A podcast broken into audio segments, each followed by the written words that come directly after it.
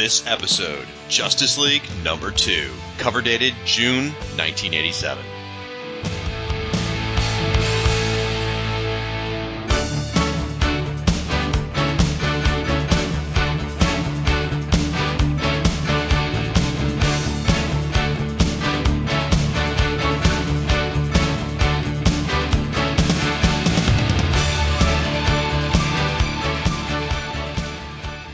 Hello, and welcome to the second episode of Justice League International, Wahaha Podcast, a proud member of the Fire and Water Podcast Network. My name's the Irredeemable Shag, and I'm your host, but I'm not flying alone, folks. Every single episode, I will feature a different guest host. Today, my co-host is a voice many of you may be familiar with from his shows, Views from the Longbox, From Crisis to Crisis, the Superman Podcast, Tales of the J S A, and many, many more. Folks, please help me welcome to the embassy, Mister Michael Bailey. Welcome to the embassy, Mike. How's it going? Well, I'm going to tell you. Uh-oh. I'm a little hurt. You're hurt? I'm are you, hurt. Are, are you injured? No. As many of you know, Views from the Longbox, which is an internationally recognized podcast, is existing. Uh, people in other countries. Because there's a guy from Canada that listens or something? Yeah, exactly. There's dudes in Australia and, and, and like people in, in the U K that listen to the show. So I can say it's an international show that has been around for, for about eight and a half years now. And I've had many, many guest hosts on that show. But the very first one, the first guy that I ever had on that show was you. Handsome devil, that guy. I, and to be fair, our first episode never saw the light of day because I couldn't figure out the recording software. I was still a noob. I hope it's working tonight. Well, I've, I've learned a few things since then. But I was like, hey, you know, you're doing a new show, and you're like, hey, you want to be on the second episode? And I'm like, you know what? Uh, okay. You know, he probably wants Rob on the first episode because he and Rob, you know, have have been pod married for, you know, like five, six years now. He, he is my podcasting life mate. And, and, and that's fine. And I was like, so it's got to be Rob. And then I heard Ryan Daly, and I'm just like, you know, what is, what has that guy been podcasting for, what, like five minutes now? It's the blackmail, I'm telling you. He had some really bad Yeah, but I actually have blackmail photos. Those don't count. Your wife has seen those. But your wife hasn't seen the ones my wife has. That's probably true. There is some truth in that. Well, I'm terribly sorry if you're offended. No, I'm very happy to be on the show, dude. And I hope, you know, every podcast is potentially somebody's first podcast. So they may not know that you and I have like a ten year history together. So us giving each other cred is like, you know, that that's like Tuesday. You know? I've taken penicillin a number of times, but I can't get rid of you. So. No, I'm really happy to be on this show uh, because I have gotten to listen to the first episode, and it was amazing, uh, even with Ryan Daly. Uh, and you know what? I feel bad picking on him because he's always so nice to me, but now maybe he'll start throwing shade my way, so I'll be like part of the family. This is a great show. I can say that after listening to one episode. And I'm just it's really all happy. Downhill from here. Well, you know, after I'm on, well, no, because you're probably going to have Chris Franklin at some point. And Rob, I'm sure, will show up. Aquaman shows up on, in the Justice League at some point, right? Somewhere around issue thirty, it was when Rob Kelly will see the light of this podcast, my friend. Well, he'll have to be like your your mainstay co-host through the Justice League International years, where Aquaman's a member and like hooked up with Power Girl. So that is after the Keith oh, Giffen, J M. DeMatteis era. Yeah, because you're not with Jurgens and the Vado stuff, are that's you? That's right. Well, and it, and it just that's fair to mention. This is your first episode, which why you would start with episode two and not number one, I don't know. Maybe maybe you have a fear of commitment. Either way, um, the tenet of the show is to cover the Giffen DeMatteis era of the Justice League. So we will start with issue one, we will go through issue sixty, and then we might tackle the Super Buddy stuff after that, but yeah, we will, that's, that's where the, that's what we'll be talking about. Um, fun fact about the Super Buddy stuff. Yeah. The J, the J L A classified episodes, or issues. Uh, you can read my reviews of those over at the Superman homepage, because wow. I reviewed that title. Plug much? Yeah. I save those for the end, Michael. I'm a maverick. You can't stop me. Well, there's there's a few bits of news I wanted to touch on before we get rolling here, folks. I don't normally expect to cover news, honestly, on this show because we're talking about a comic that's twenty years old, or thirty years old, actually. but there's some worthwhile information. D C just announced, at least at the time of this recording, I guess pulling back the curtain, it's fair to say we're recording this in the third week of February. You guys won't hear this till April, so forgive me, this is old, old news, but uh, it's it's new to us, and it's a little, makes me a little sad. So D C has announced they're doing this new project, the D C Rebirth, and they're going to be relaunching a lot of titles. There's a lot of excitement around it, a lot of buzz.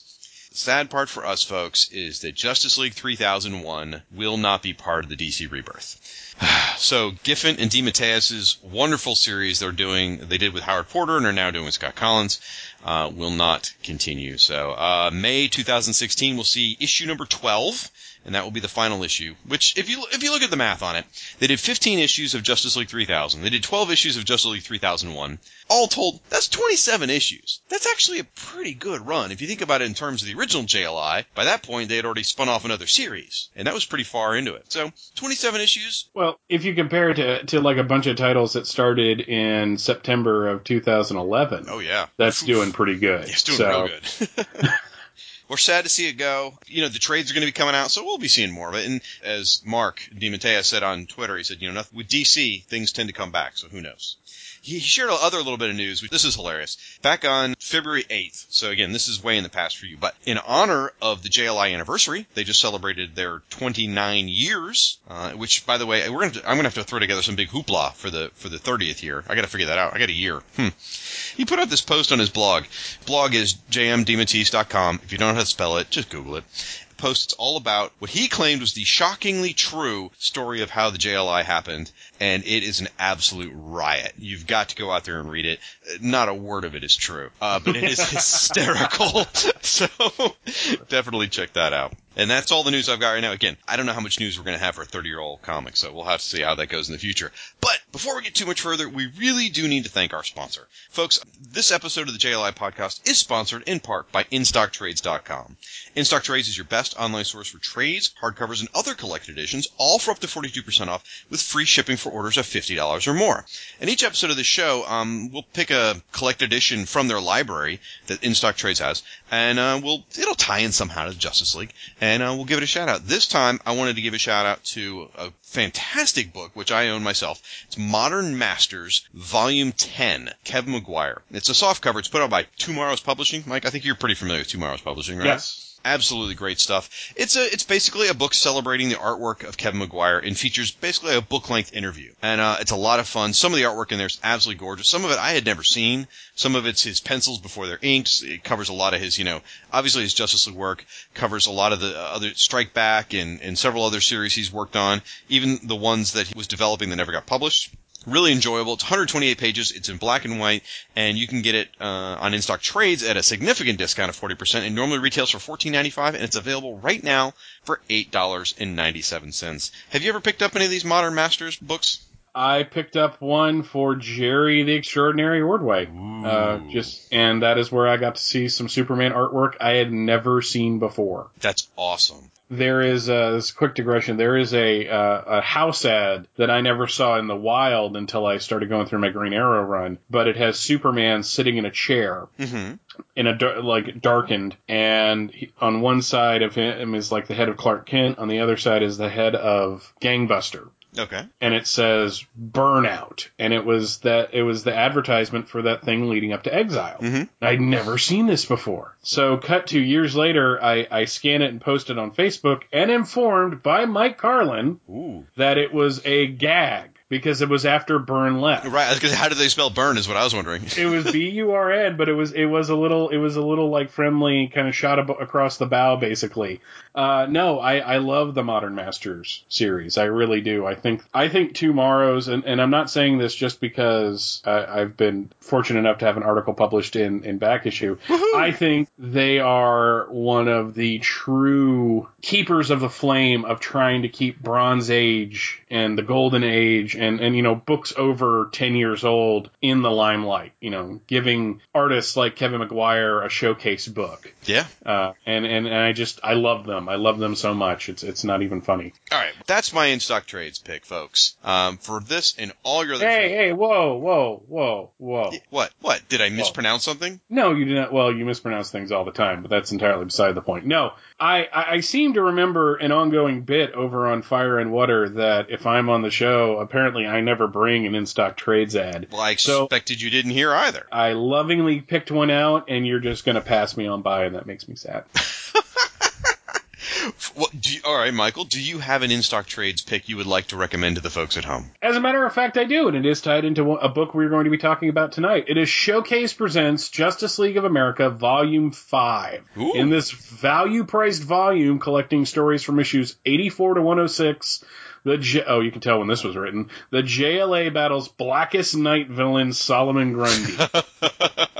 Meets Deadman, faces a cosmic vampire, and teams up with both the Justice Society of America and the Seven Soldiers of Victory. Woo-hoo! Normally, this thing's nineteen ninety-nine dollars. After the magical forty-five percent discount, it is ten ninety-nine dollars. That's five hundred twenty-eight pages for eleven dollars, folks, with a oh beautiful Nick Party cover. That's a highway. That's highway robbery. So, I mean, you, you've got Robert Canninger, so you know those issues are like written on the fly. Mike Friedrich, Denny O'Neil, Gardner Fox, Len Wein writing this thing. You got Dick Dillon, Joe Joe Giella and Mike Sikowski artwork. I mean, I love these Showcase Presents volumes. They're just they're just one of the most amazing things D C has ever done. I'm so I'm looking at this particular I'm looking at this particular volume on my bookshelf right now.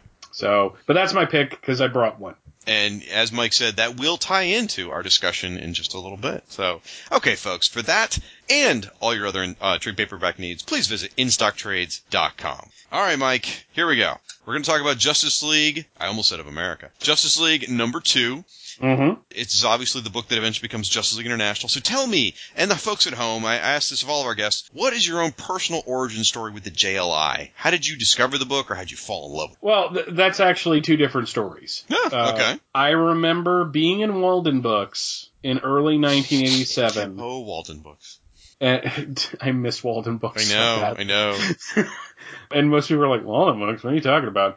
But I remember. I don't, I don't being... think there's a lot of fourteen-year-olds listening to this, so don't worry. So I remember being in there and seeing the first issue and opening up and seeing Guy Gardner sitting there alone and thinking, oh, that's kind of cool. But I wasn't even collecting the Superman books at that point. So I, I was really kind of like, I didn't buy many comics. I would just get one every once in a while. So I just put that back on the shelf. Cut to the summer of nineteen eighty-nine. Okay. And Batmania! Batmania is out, and I'm wanting to kind of experiment with new drugs. I mean, new comics.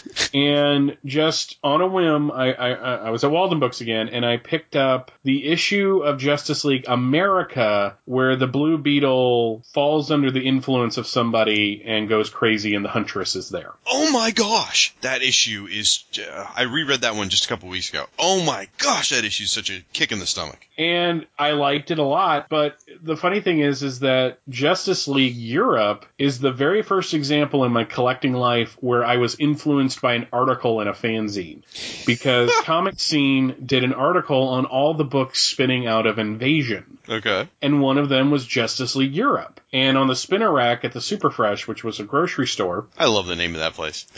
It was great. It, it's a it's a Belk's now or something like that. It was depressing when I went back up there. But the first issue was on the stands, and I'm like, it's a number one. You know, not that I was thinking it was like something going to be, uh, it was going to be worth a lot of money. But at that point, like, I would always like see a book, and it was part three of some eight part storyline, and mm-hmm. I'm just like, I'm not going to jump in with part three because I buy my comics off the rack. And at that point, if a comic was not on the rack, it did not exist on planet Earth anymore. So I bought the first three issues of Justice League Europe and liked it, but it really wasn't until the the fall of ninety-six into ninety-seven where I was just like, I'm just buying all of these issues, because at that point they were rather cheap in the back issue bins. And I went on this quest, and I collected every single issue of Justice League, Justice League International, Justice League America, and Justice League Europe, and Justice League Task Force, and Extreme Justice. Oof. And I just, I sat there from issue one of Justice League all the way up to Grant Morrison's J L A one. I read the whole thing. Good night. And in that process, I completely fell in love with the Giffen DeMatteis era. Just because I loved the characters, and, and it really was, and I, and I don't want to do spoilers ahead of time, but there is a storyline involving Despero. Oh, yeah. Where everything fell into place for me. Okay. I was like, I get it now. Like, I get the gestalt of this, and, and, and it's been said elsewhere, and we've said it, but everyone says, oh, it was blah, ha, ha, ha, ha. I'm like, yeah, it was blah, ha, ha, until Despero Despero killed a bunch of people, and suddenly this misfit team had to be the Justice League. And there's a there's a debate, and I remember when Grant Morrison's J L A, that was a that was a cottage industry for like five years. Yeah. But I remember when I first got online at the end of nineteen ninety-eight, I'd go to the D C message boards, and people would be just like bashing this era. Yes, there there was a, definitely a period of time where everybody turned on this era, and then somewhere in the early two thousands, it all turned around and they started celebrating it again. But I just never got it. I never got. Why do you have to tear this down to bring up what Grant Morrison's doing? But they were like, well, well, it isn't the real Justice League. I'm like, guys, you don't understand. You can do more with this team than you can do with a team comprised of Superman, Batman. And the greatest example of that is two thousand eight, right after they started up that new Justice League of America series that Brad Meltzer was writing. Mm-hmm. Like sixteen issues into it, Superman's gone, Batman's yeah. gone, Wonder Woman's gone. That's right. Oh yeah, that was uh, that was that was unfortunate for the writer that had to follow Brad Meltzer. And it was actually Dwayne McDuffie. I think I, I couldn't come up with his name for some reason. Jeez, thank you. But but that's the thing, is that everyone wants the classic team, but they want it like they want something that they don't have to buy every month. They want it to be out there, but they don't want to invest in it because they don't want to have to think about the fact that this ties into other things. But when you have a team composed of Blue Beetle and Booster Gold and Fire and Ice, you can develop those characters and not have to worry if Batman's going to die and mm-hmm. be gone and Dick Grayson's going to be Batman. Well, Fire, you know? Fire's probably the best example of that. The changes yeah. they put her through, of where she started to where she ended, could have never happened with her having her own ongoing book. So, and it would be a discussion me and my one of my first friends that I made in Georgia, uh, Chuck, would have all the time, is that these are the characters you want to sink your teeth into because they're not tied to anything else, and therefore they're your own. You fall in love with these characters, and you worry about them, and you and you worry about the things that they go through. Through. And you, you know, you're invested in the Ice Guy relationship to the point in one of the uh, reunion movies, as I'll call them. I think it was the second one that was in Ju- Justice League Classified, J L A Classified. I can't believe it's not the Justice League. There was a moment in there that I actually teared up. Oh, okay. Yeah. Because it, it just punched me in the gut. Mm-hmm. Like, seriously. And I was just like, holy crap. And then that's when you realize you're in love with this group. It's, it's like, I love classic, you know, I love the Magnificent Seven. Right. I mean, I mean, we're we're twenty years, we're coming up on twenty years since Grant Morrison's J L A started. Oh my gosh. Yeah, think about that for a second. And that was a great book, and that was a great team, and he did amazing things with it. But J L A is like the Punisher. It's good for six months worth of stories, but if you put those two together, that team together for too long, it becomes either boring or commonplace. Hmm. But if you have a Justice League made up of so-called B-listers, then you have a book that has longevity because you can develop those characters. Well, there's got to be more to it than just that. You've got to have the spark that I think Giffen and DeMatteis brought, because everything you just described would also apply to Justice League Detroit. And it that did, is very true. And, and it didn't and, work, which is unfortunate. And, and it's nothing against the man personally, but Dan Votto's run on Justice League was not all that good. He was the one that went, came right after Jurgens. Oh, I know. He, he broke Jay's leg, if I remember correctly. I remember reading those books and just not being as emotionally invested. Yeah. So, so I, I, I love these characters. I love this book, and I, I, I still have all the comics. The only thing I don't have a complete run of is Justice League Quarterly. Oh, okay. Well, and got, I'm working on it. You got you got about four years till we start covering it, so don't worry. So who amongst the J L I characters are your favorites? Now try and narrow it down to, like, you know, somewhere three or less. Okay, I got three, but there's a couple combos in there. Invested, cheater, cheater, pumpkin eater. I'm invested in the Booster Beetle friendship. Very good. Uh, I like the triangle between Ice, Fire, and Guy. What kind of triangle are you implying? Uh, I'm actually just implying that you have Fire and Ice who are friends, and one of those friends likes a guy that's not good for her, and her friend's pissed about that on a continuous basis. Okay. Because other people have other opinions on Fire and Ice. That's uh, why I ask. You know, but I don't care. If they're involved, fine. That's that's that's their business.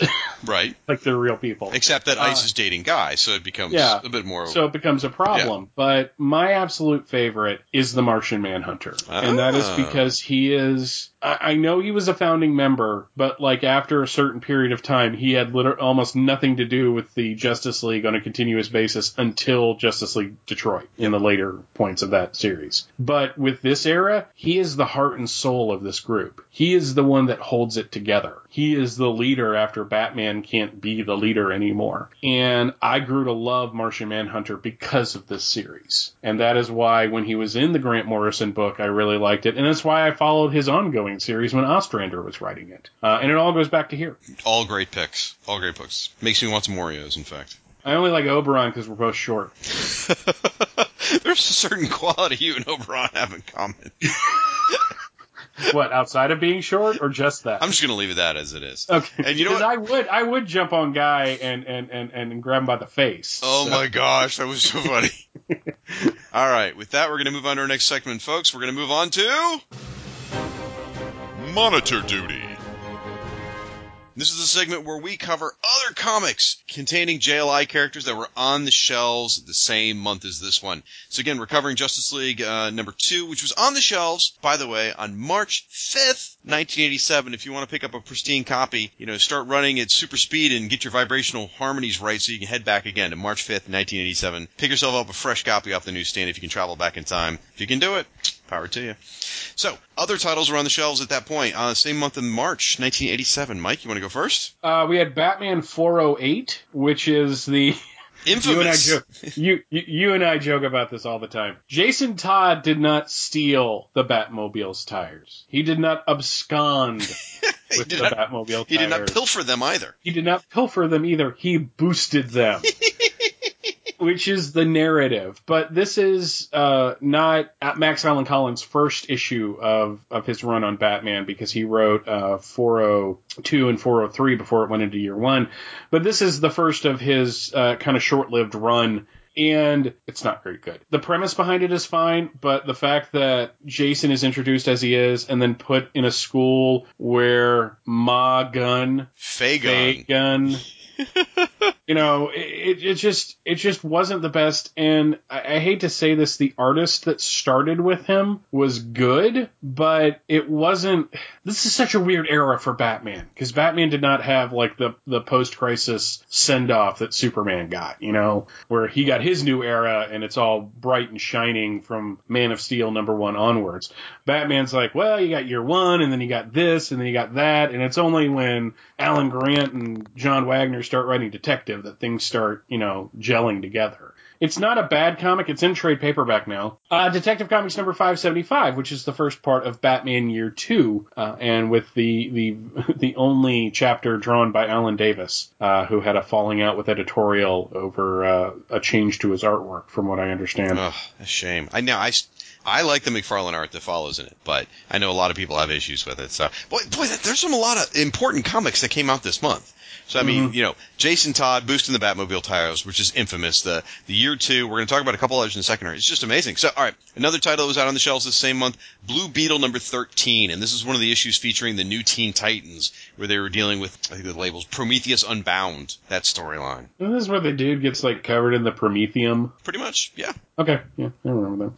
Uh, you also had Shazam, The New Beginning, number three, uh, which has a beautiful Tom Mandrake cover of Shazam and Black Adam flying towards each other. I love this book. I love this book. I love this book. I love Tom Mandrake's art. I love the new take Roy Thomas had on it, and I'm still a little upset that it didn't develop anything beyond the four issues, but I really dig this miniseries. Very cool. I've never read it, so I should give it a try, I guess. I think I owned the first one, because it was tied in, well, was it tied into Legends? Was it a Legends tie-in? It was it was one of the Aftermath things okay. that came out. I was going to say, technically, if it's got a Legends banner on the top of it, I own it. So, all right, uh, and then some future members of the team, people that will be joining fairly soon. Booster Gold was on issue number seventeen, featuring Hawk and Cheshire. Captain Atom number four was also on the shelves this month. This is one of the Woohoo! This is one of the earlier adventures where he had those quantum jumps where he'd absorb energy and jump forward in time. One of the earliest ones of that.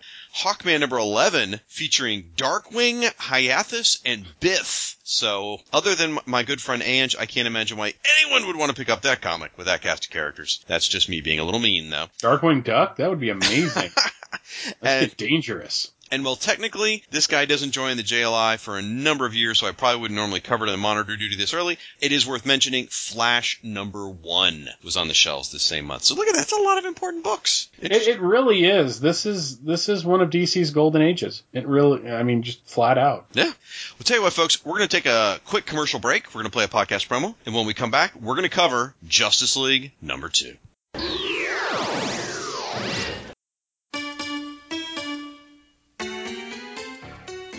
My name is Michael Bailey, and I am still kind of a bad geek. Not a fan of anime, never seen any of the Harry Potter films, much less read the books. I ventured a little further into the worlds of Star Wars and Star Trek, and I've even managed to watch a little Doctor Who. I've also managed to not watch a single episode of The Walking Dead. So what do I like? Comic books. I have been reading and collecting comic books since nineteen eighty-seven, and I've been a fan of superheroes for as long as I can remember. Some would consider this a hobby, but I prefer to look at it as what it truly is, a crippling addiction that I may never recover from. Back in two thousand seven, I started a podcast called Views from the Longbox to deal with this borderline personality disorder. Every week or so, I pick a particular comic or issue or character or whatever to talk about them, and then... Well, I, I talk about them. It's kind of what a podcast is. Sometimes I'm alone. Sometimes I'm joined by my semi-regular co-hosts, the Irredeemable Shag, or Thomas D J, and the permanent semi-regular co-host, Andrew Leyland, and sometimes another friend from the podcasting and comic book world stops by to chat.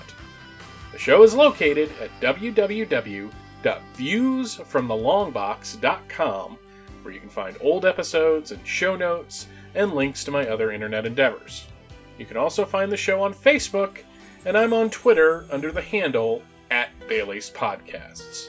Views, Views from the Long Box, a podcast about comic books or a desperate cry for help. You decide. Every Tuesday, or so, at w w w dot views from the long box dot com.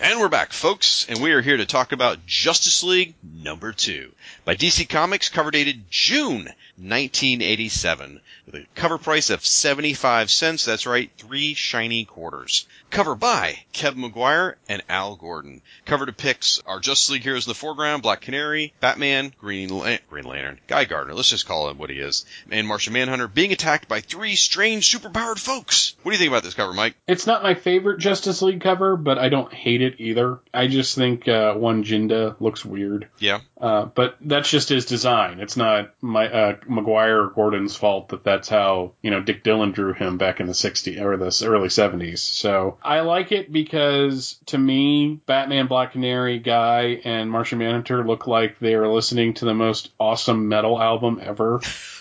And they are just, like, seriously rocking out to it. So that's where I am on it. You know, I like that. That that puts this cover in a much better perspective for me. Because I, I actually, it's going to sound weird, but I have a real passion for covers, issue number two covers. I can't explain it, but for me, most comics that came out in the late seventies and, and eighties through there, like issue number two is always my favorite cover. I love me, like Firestorm, the classic Firestorm number two cover is fantastic. The the newer Firestorm number two is great. Blue Devil number two cover is great. There's all these great number two covers, you know, uh, New Teen Titans number two. Anyway, this one is, as you said, it's uh it's not my favorite. It is a bit of a disappointment because you, you've seen what Kevin Maguire could do in issue one. You see what Kevin Maguire could do in subsequent issues. And you see what Kevin Maguire does in the inside. And mm-hmm. for some reason, this cover just doesn't quite work for me. But now that I know they're in the throes of death metal, it's I think I love the cover now. So fantastic. All right. Why don't we go ahead and uh, why don't you take us through the inside, Mike? All righty. We've got plot and breakdowns by Keith Giffen, uh, script by J M DeMatteis, DeMatteis, DeMatteis, DeMatteis. That's how I remember his name, how to pronounce his name, by the way. That works. Uh, thank you, Falco. Uh, penciler Kevin Maguire, inker Al Gordon. You're on your call with Al, and you're stuck. You'll have to read one of the Ambush Bug specials to get that. Oh, okay. Uh, I was like, what? Letter by Bob Lapan, or Lappin, however you want to pronounce that. Colorist Gene D'Angelo. Editor Andy Helfer. This is Make War No More. We open on Batman grilling the new heroic, non-creepy Doctor Light about where she got her non-sanctioned, but apparently better than the original Justice League communicator. The exchange is a little heated, as Batman is not known to be a soft touch in these circumstances, but his use of the word please does the trick. uh, we get a little banter between Guy, Dinah, and Mister Miracle, which pretty much describes... that could be... You're, you're free to use that whenever you're writing one of these and just want to kind of blitz through the scene because you know you're going to be talking about it in the notes. Uh, just banter between whoever, and that pretty much covers most of the issues. Uh, that's not a pejorative, it's just a, a, an observation. But this one revolves around the fact that Guy is a pig, which will become a running theme. The Blue Beetle interrupts them, and the group watches a scathing review of the new Justice League by Jack Ryder on his program, The Hot Seat. Oh, that guy. The report is also seen by Maxwell Lord, who asks to see the file on Ryder, which is located under C, uh, before welcoming Booster Gold into his office. Back at Justice League headquarters, Guy throws a fit over Ryder's report, but is told he can't do anything about it. Guy continues to be a jerk to everyone. Again, feel free to just copy and paste that into subsequent uh, recaps of this, uh, especially Captain Marvel, until Batman makes him apologize. Cut to an interlude with a character we will come to know as the Gray Man, where Doctor Fate tells Emo Guy that he can't throw off his destiny, he, the destiny he has long accepted. He was listening to Dashboard Confessional and cutting himself just to feel. In Bialya, three superpowered beings, the uh, the Scarlet, well, I mean, the Silver Sorceress, uh, the Mighty, Th- I mean, Wandjina, and Ant-Man, no, I mean, Blue Jay, uh, attack the country and go after their nuclear missiles. They battle with the military and eventually throw out one of the nukes into some kind of wormhole. Bialya's leader, Colonel Ruman Harjavati, and that's my pronunciation, and I'm sticking to it, uh, manages to talk the trio down and convinces them to come in and talk with him about their anti-nuclear war agenda. I'll, I'll take it from here and finish up the issue. So back at Justice League headquarters, Batman and Martian Manhunter are examining that same signal device uh, from Doctor Light, and it, it does appear to be similar to their own, yet Batman's convinced it's got to be a cheap knockoff. The Dark Knight is stunned when Martian Manhunter states that the technology in Doctor Light's signal device is actually superior to their own. Their investigation is cut short by a news report of these mysterious superpowered trio, that Mike mentioned a moment ago, attacking missile silos in Israel. Not surprisingly, Guy Gardner is thrilled with the destruction, giving us the exceptional and hilarious dialogue, uh, full of eighties references. No, quote, nobody but Ronnie Boy should have his finger on the button. I love that. Batman then mobilizes the Justice League, preparing to cross international borders in Blue Beetle's flying bug ship. Guy Gardner argues along the way, saying that the superpowered trio is doing them a favor by taking the nukes out of the hands of other countries. The rest of the League is more worried about who the trio might be working with, and Batman orders Guy to follow the trio, and he begrudgingly agrees. The scene then cuts to Wandjina. Am I saying that right? Wandjina? That's what I Just got. Just say Jina, and you'll feel better about yourself. I, that's kind of my problem. Okay, Wandjina. The scene cuts to Wandjina, Silver Sorceress, and Blue Jay leaving the Israeli missile base after they've destroyed it. And Australian s- listeners are probably pissed with us right now. I just know that. And uh, they're saddened for the destruction that they've caused, but they made sure no one lost their lives. And they know that they're doing the right thing, and that they're ridding the world of our nuclear weapons. And their belief is that in the end, the people of Earth will thank them. And even if we don't thank them, at least least we'll be alive to hate them. And then we're treated to a flashback featuring the homeworld of Wandjina, Silver Sorcerers, and Blue Jay. And it was a world much like our own, but a world where the threat of nuclear war became a reality. People died by the millions in the nuclear explosions, and the survivors wasted away in the radioactive fallout. The heroes of their world, uh, these three folks we're talking about, plus another one called Captain Speed, have uh, they defeated world-conquering villains, they had fought back alien invasions, but they were powerless to help their dying planet. They used their amazing powers to try various things like cleansing rains and healing magics, and uh, they did manage to save a thousand people, but it's a thousand amongst a planet of billions. And it, even uh, their teammate Captain Speed eventually succumbed to the radiation poisoning and he died. When there was no one left to help, the trio decided to leave their homeworld and seek out other planets that were on the verge of nuclear war. Their goal was to stop them from destroying themselves, as their own world had. So back in present day, Guy Gardner's flying alongside Captain Marvel, searching for the trio, and Guy continues to be incredibly rude to Captain Marvel, continually calling him uh, Captain Whitebread, which we've seen now for a while.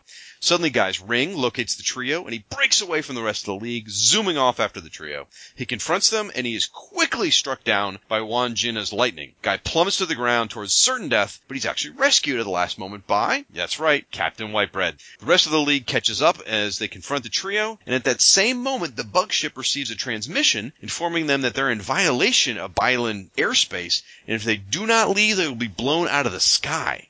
Now, Batman's convinced the Bialyans, and I'm probably saying that wrong too, but either way, he's convinced they'll back down um, because, you know, this is the Justice League.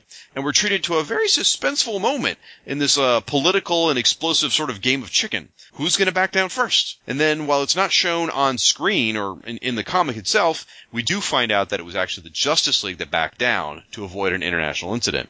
In the final scene, we find ourselves in Bialya with Colonel Harjavati, I think you're right, and the trio. The Colonel is gloating over their victory of the Justice League. Well, Wandjina indicates that the Justice League earned his respect for doing what they had to do. And the manipulative Colonel then directs the trio towards their next target, a massive stockpile of nuclear weapons found in a country called Russia.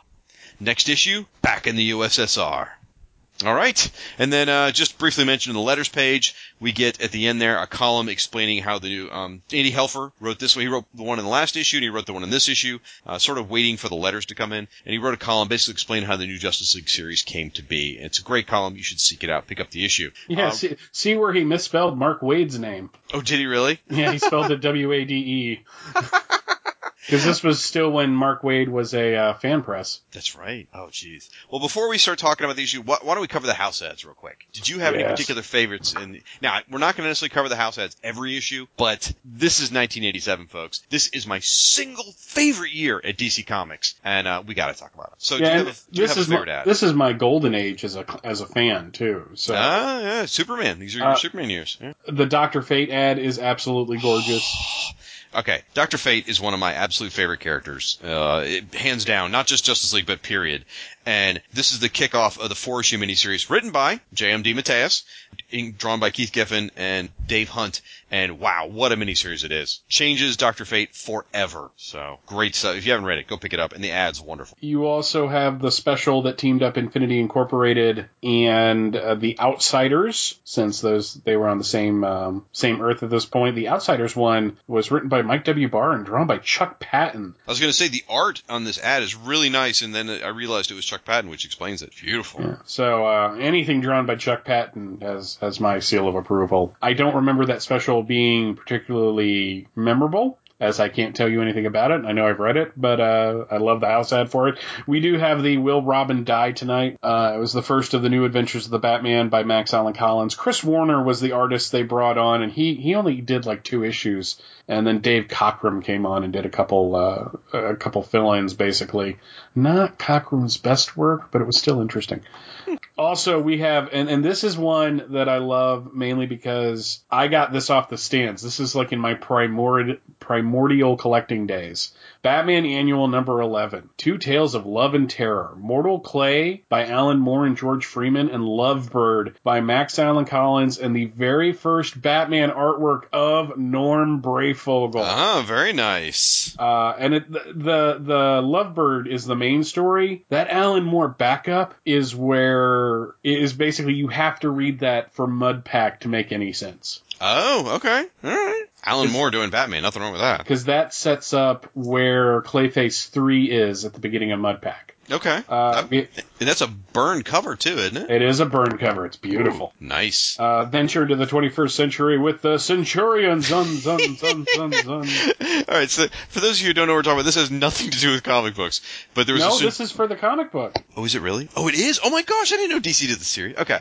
Well, I was a big fan of the cartoon. I don't know what it is. I just loved that cartoon with the way the attachments that would beam down, and uh, it was so good. Rocky that, and Ace and... I love the opening credits because they tell you the whole story, you know, man and machine. Power extreme. Uh, yeah, to combat Doc Terror and his army of evil cyborgs. Um, let's just say that Marvel had Star Wars, G I. Joe, and the Transformers. Uh, D C had Mask and the Centurions. Now, hold on. That is not fair. They had Star Trek as well. Thank you very much. Very much, and then they had the D and D comics. That's I mean, they... different. That's different. Oh, that's different. Really? It's not a cartoon. Oh, oh well, okay. I'll give you that. All right, fair enough. Anyway, there, moving on. There is Amazing Man half-page ad. Aww, he's uh, so adorable. Special, yeah, it's, you gotta love it.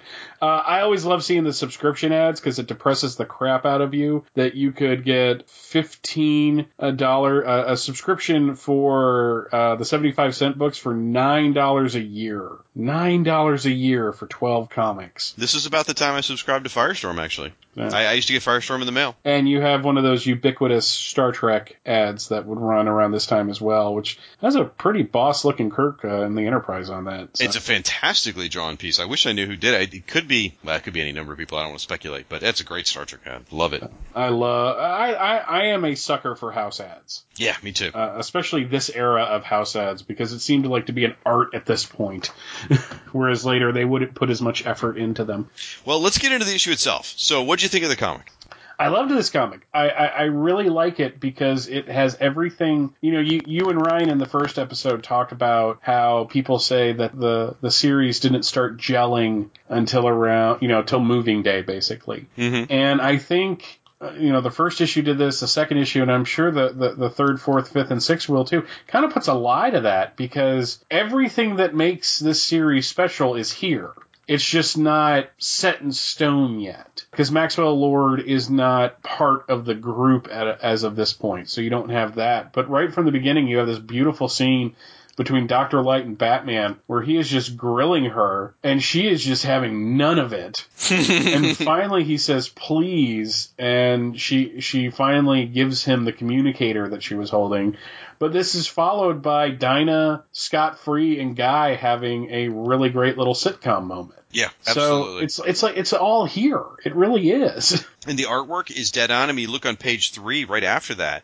The close-up of Ted's face. Mm-hmm. I mean, the detail work is there. You can see the, the expressions on their faces. It's Kevin Maguire was already, you know, doing exceptional work by issue number two. This early in his career. You know, I, I shouldn't say that. I mean, he, he had exceptional work in issue one already. I'm sorry, but just that issue two was so solidly well put together. I love the "Rrr" Batman in the Jack Ryder's hot seat report. The little T V screen, yeah, absolutely. Yeah. Now, it's interesting. Uh, Maxwell Lord, I got a question. This is a story point, but I wonder, because I didn't read these comics when they came out, I wonder what people thought, because last issue, we were treated to the Maxwell Lord hints, and he could potentially be a bad guy manipulating everything. And here, they don't say he's meeting with Booster Gold. They say he's meeting with Mister Gold. Mm-hmm. Makes you wonder if someone was thinking, you know, could it be Goldface? Could it be, you know, anyone mm-hmm. else that's, you know, gold-related from the D C Pantheon? I wonder what people were thinking. I- I'm going to say this. I can see this Maxwell Maxwell Lord shooting Ted in the head. Mm. No, I'm serious. I'm not saying that as a joke or anything. This guy has a lot going on under the surface. Did, uh, we, did we have to bring that up? And and the fact that he files the Jack Ryder thing under C for Creeper. That's hilarious. Is just amazing. It's just it's so subtle because they never hang a lantern on it. If you know that Jack Ryder is the Creeper, you get it. And if you don't, it's just like, what does that mean? Oh, let's move on. Well, interesting. Since, since we're talking about this page, page four, take a good look at Maxwell Lord in the top right-hand corner. Any idea who he's kind of sort of looks like? No, he's supposed to be Sam Neill. Well, yeah. I mean, Kevin Maguire's gone on record, and you can find out in the in the uh, Modern Masters volume I talked about earlier, that he didn't want to do photo reference, but he did one time, and I think this may have been it, and everyone realized at that point, oh, yeah, that's definitely Sam Neill. From speci- specific, oh, it is this panel. Yeah, from The Omen. Originally, when he drew him, he was in issue number one. He was actually thinking about Christopher Walken, and then it was issue two that the Sam Neill from Omen three is where it really creeped in. I've, I've got a fever, and this Justice League needs more cowbell. I think it does. I think it just might.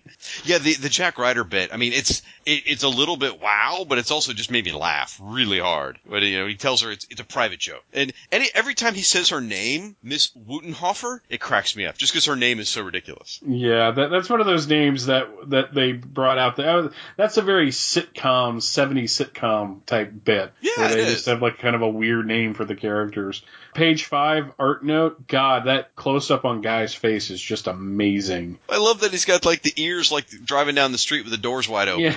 But also, you look at the level of detail in his collar, in the glove, in the ring, and just everything. And I, I, I like Captain Marvel's. Oh no, you didn't look on the bo- in the, the fourth panel where he says, "My name is Captain Marvel." Yeah, it's a Marvel that everyone could stay in the room with you without coming down with diabetes. Did you know he would say diabetes? I know, I know. And then, uh, you know, the power of Batman, a hand on his shoulder, and made Guy apologize. Wow. Yeah, he, he does have that I just did something in my shorts look. He, he really does, does. He does. A little bit going to need a change. No doubt about it. Now, the next pages cover the the Gray Man, or, or did you call him Emo emo Boy or something? I called him, yeah, at the end of it, yeah, because he, he is seriously emo. Oh, he's very emo.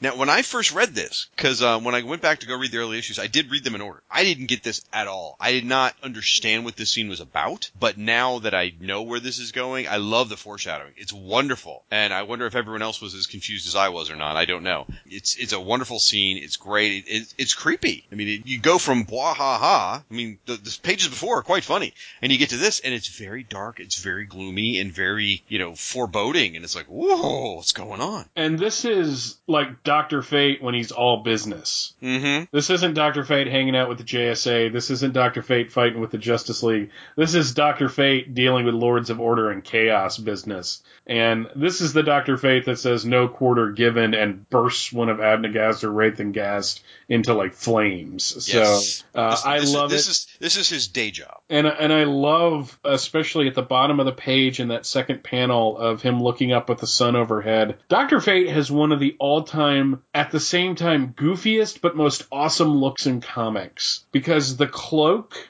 with the collar and the helmet looks great, but when you get into that kind of weightlifter short thing that he has going on, it throws it off a little, but I still, I can, I had, to be fair, Doctor Fate is one of those characters that will always get a pass at me because I had a superpowers figure. I still uh, have mine. Uh, I, I have mine that I I bought from Paul Kupperberg, actually. Oh, wow. So, so cool. So it's got pedigree. But, you know, so somebody who wrote the Superpowers comic, I have, oh, it's awesome. But no, I just, I just love this page because, again, everything about what this Justice League becomes is here at the beginning. You have the goofiness, and then it's just like, what's going on here? Yeah.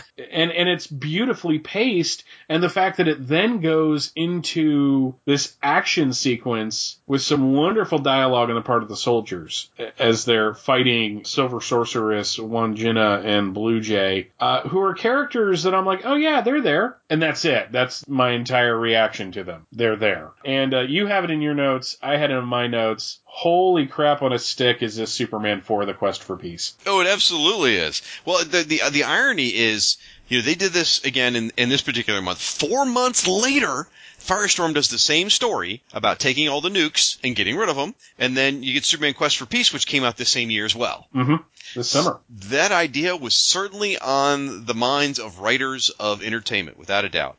I thought we were going to talk about how hot Silver Sorceress is, but okay, we can talk about this instead. That's fine. Well, if you want to, I mean, I'm I'm okay. Uh, I, I, I don't... Sorry, those ears kind of throw everything off. I mean, well, okay. Well, she, first of all, she's got her stomach. She's got a cutout in her stomach showing her yeah. tummy. It's pretty hot. And, and Kevin Maguire does not know how to draw an ugly woman. Yeah, that is absolutely true. So she is super hot, but she's got those crazy ears. You know, maybe if I had a weird cosplay fetish, I'd be into it. Wait, do I have a weird cosplay fetish? Okay, maybe I'm into it. Anyway, so, but if you look at page eight, the bottom panel, where you, you get the introduction of these characters, it's a fantastic panel. Again, straight up, she looks hot. Wandjina is, or Wandjina, that guy, Thor, he's holding up the missile in the back, showing his strength, and then Blue Jay's in the foreground flying past you, yeah. who, who looks like he's maybe a little bit miscolored, because the coloring mm-hmm. implies he's naked, but...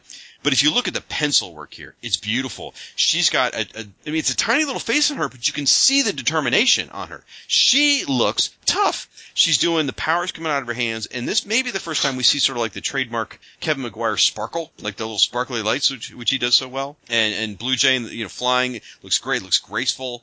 I think it's a great looking panel. I think it's absolutely cool. I think it's a great introduction for the characters in this issue, who I had never heard of at this point either, by the way. So looking at, at Wandjina, do, do you get the sense that he should be played by that guy that showed up with the bikers in Weird Science towards the end of the party?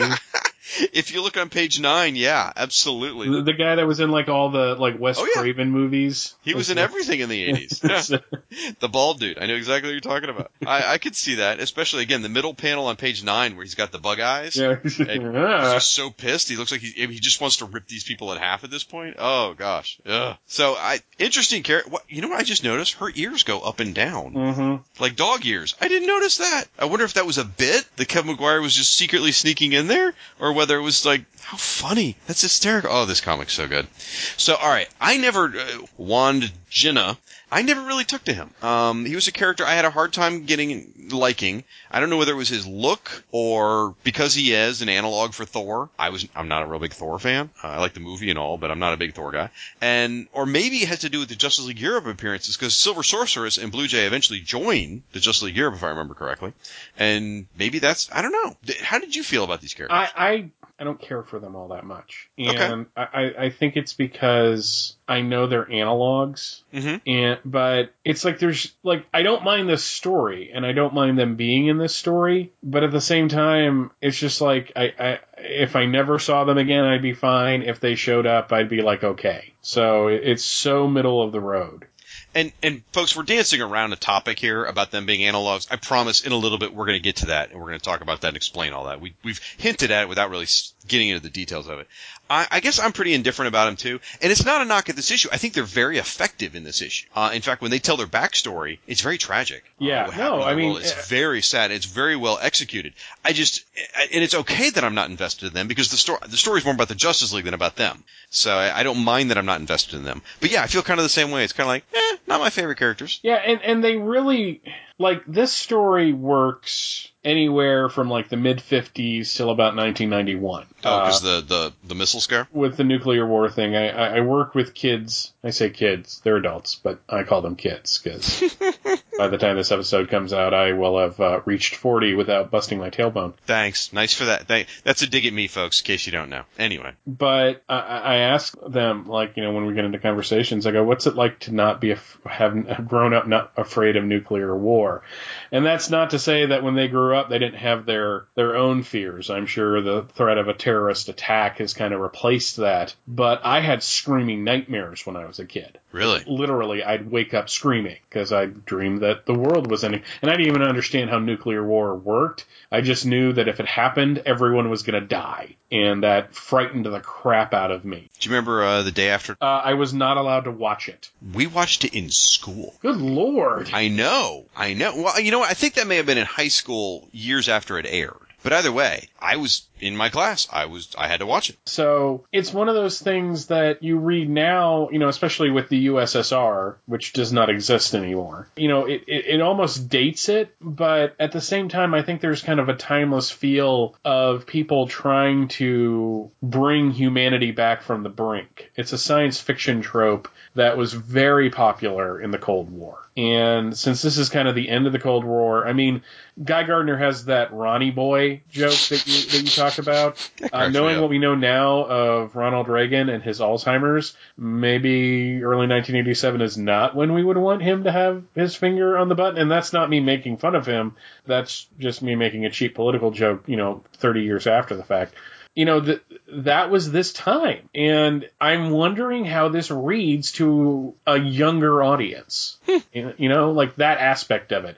Do they just glaze over it because they don't really get it? Or does it like, God, this is so dated. This is so stupid. Why aren't they talking about terrorists and people flying in planes into buildings and stuff? So, well, we read comics from the fifties and sixties, and we don't think those are stupid. The plots, I mean, we, we see what, what the concerns are there. You know, I'll tell you what, folks, if you're a younger reader and didn't live through the Cold War nuclear scare, right into us. Let us know what you, how you feel about whether this comic was dated or whether it was still relevant for you. Speaking of kind of like along those lines, the international concepts of all this and, and, and the borders and everything, the international incident really becomes a big issue in this in this issue. Yeah.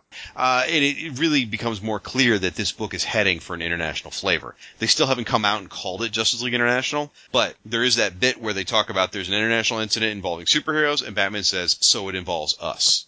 Yeah, it's like they're taking responsibility for it because superpowered beings are involved. Yep. And that's that's really kind of fascinating because that's... I'm no expert on Justice League of America, the series from nineteen sixty, whatever, to nineteen eighty-six, but it seems like they dealt with a lot of cosmic stuff, but there wasn't a whole lot of international stuff. Now, I could be wrong about that, uh, and I'm sure Rob Kelly will tell me if I'm wrong about that. But this era of D C, above anything else, was the first time D C ever tried as a company, not just, you know, like Wonder Woman gets depowered or Green Lantern and Green Arrow start, you know, traveling the country for less issues than people probably think they did. And... You make a good point. Go ahead. Um, you know, this was where they were taking all of their big high concepts and doing something different as a company. Because it's right after the crisis, so let's stretch our legs. So that's why I like these early Justice Leagues, because it's them kind of easing into the concept that it's going to be an international team of heroes, mm-hmm. and that they're going to have embassies in other countries and stuff.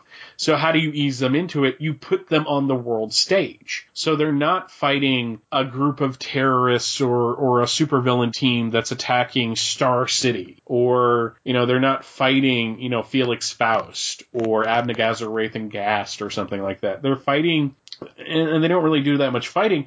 They're fighting against almost a concept at this point. And that's really interesting to me. And, and then, you know, the fact that they chose to back down from the Bialyan airspace to prevent an uh, uh, international incident. I can't imagine the old Justice League doing that. They'd just be like flying in there, taking care of it. And at the end of it, everyone would pat him on the back going, well, you did the right thing. Well, as we're going to discuss later, I mean, the old Justice League was just kind of weird at times. So I love Colonel Harvajati, or however you pronounce it. I know I'm screwing that up.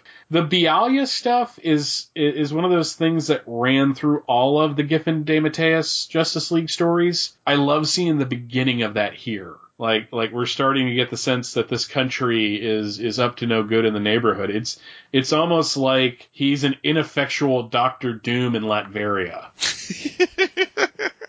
I like that. And he's a funny character. His best stuff's yet to come, too. Oh, yeah. He is a hoot. Uh, definitely watch for more from that guy. I love that character. Speaking of humor, there's a lot of good humor in this book. Mm-hmm. You've, you've already talked about the Doctor Light Please item. There's a funny bit where Guy Gardner and Mister Miracle are arguing, and Mister Miracle asks Guy to comport himself properly, and Guy's trying to figure out what the word comport means, and Blue Beetle's throwing lines in there about, hey guys, guess what? Somebody guesses. He's like, you ruined my surprise. A lot of fun jokes in here. The Captain Whitebread keeps thing keeps going. I love this one part where Guy Gardner calls him Captain Whitebread, and Marvel goes, that's Marvel, and starts spelling it. M A R V. Then there's the whole bit where Blue Beetle is chatting with Batman, and he's basically saying, you know, can we apply for a different Green Lantern? Can we get a different one? And he's like, Batman, why don't you take, th-? I'm, and I'm paraphrasing here, I'm not reading the, the actual dialogue. He's like, why don't you take the ring, Batman? Then you'd be, well, here we go. Uh, besides, who'd ever buy a superhero called the Green Batman? I mean, that's almost as dumb as, and then Batman leans in and goes, the Blue Beetle. I, I wonder if that is a stealth joke at the expense of the fact that the Blue Beetle was named the Blue Beetle to tie into the success of Green Hornet. Really? Was he? Yeah, the, one of the reasons why he was the Blue Beetle is that the Green Hornet was so popular, and Fox, Victor Fox was not known for being terribly original. He's, okay, this is going to sound like a shot. He's kind of the Rob Liefeld of the Golden Age. Ooh. Where he would he went off, created his own company, and then just created kind of like copies of everything else. That was kind of the Golden Age model. I, I, I don't think that, but knowing these guys and, and, and probably being probably hip to comic book history, maybe maybe it was. I don't know. It's just where my mind went. Obviously, Keith and Mark are very steeped in D C history. They know their stuff. I mean, this issue, look how they lean, you know, reached back and brought into the issue. Uh, and we're going to talk about that in just a second here. Uh, so they clearly know their history. So it's quite possible that was a gag that way. I don't know. All right, I got one last thing I want to talk about here, and then uh, any final comments you have. Is the, the coloring. I talked about one last issue how I noticed all the superhero costumes were colored flat, meaning if someone had a green cape, the cape was green the entire way, one shade of green. There was not a transition into a dark green or a lighter green.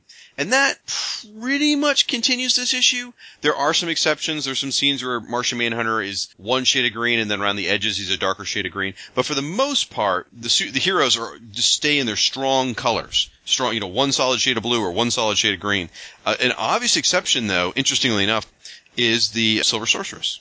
Her costume is sort of an orangey, peachy color, and she's got a bunch of yellow highlights. It just, that's part of the reason I think her costume stands out so much, is it almost looks metallically shined compared to everyone else. Like, almost like she's wearing a metal suit or a, a lycra suit or something like that. And I I would love to ask Gene D'Angelo what his thoughts were on the coloring as he went through this, if that was a purposeful thing or just done out of necessity because of speed. I'm not sure. But I, I don't know if you've noticed that as, as you've looked through the issues at all. I always kind of give coloring in this era a pass because the paper stock was just so damn cheap that I never really look at it and go, oh, that looks weird, because I just assume it's going to look weird. Well, look at page eight. Right. Yeah. I follow you, but look at page eight. Look at the Silver Sorceress, and you see how she's, you know, like that orangey peachy color with a bunch of yellow highlights, right? Mm-hmm. All right, now flip back to page one. and look at the Martian Manhunter. He's got that light green color, and then around the edges of his head, you can see the darker green. Mm-hmm. That's about it. Throughout the rest of the issue, if you look at Guy Gardner, his suit's one shade of green all the way down. Mister Miracle's cape, one shade of green the whole way. There's no variation in coloring at all. Now, the inking might provide an illusion of different colors, but it's um, it's it, they demonstrate that it can be done, but then they don't do it. So it's got to be, I don't know, I assume it's an active choice. I don't know. Well, it's probably a choice out of the fact that the technology did not exist. But they just did it on page one and eight! Yeah, but how hard was that? Are they at a point where the technology will allow them to keep it consistent? Are you questioning Gene D'Angelo's ability? No, but I'm also questioning the fact that while he colored this, you know, some of that had to do with, uh, uh, you know, the production of the comic itself and how it was printed on the paper. I happen to know Neil Adams marched into somebody's office and said they could do sixteen million colors or whatever it was with the colors they had available. All right. Yeah, he did say that, didn't he? He, he said something like that. I heard an interview with him on Word Balloon talking about it. So, all right. So what other thoughts you got on this issue before we get to our next segment? Apparently, Wandjina was the subject of a T V show that was on A B C television in nineteen sixty-six. Not this character, oh. but it was an Australian... Sh- An Australian children's science fantasy program for out of Australia that A B C showed. So I have been looking as we've been talking online to see how to pronounce it. I found a site that purports to be like a really great resource. It's called god checker dot com. Okay. And they have this. They have this. And under the facts and figures, so it's like a who's who entry, uh, it says pronunciation coming soon.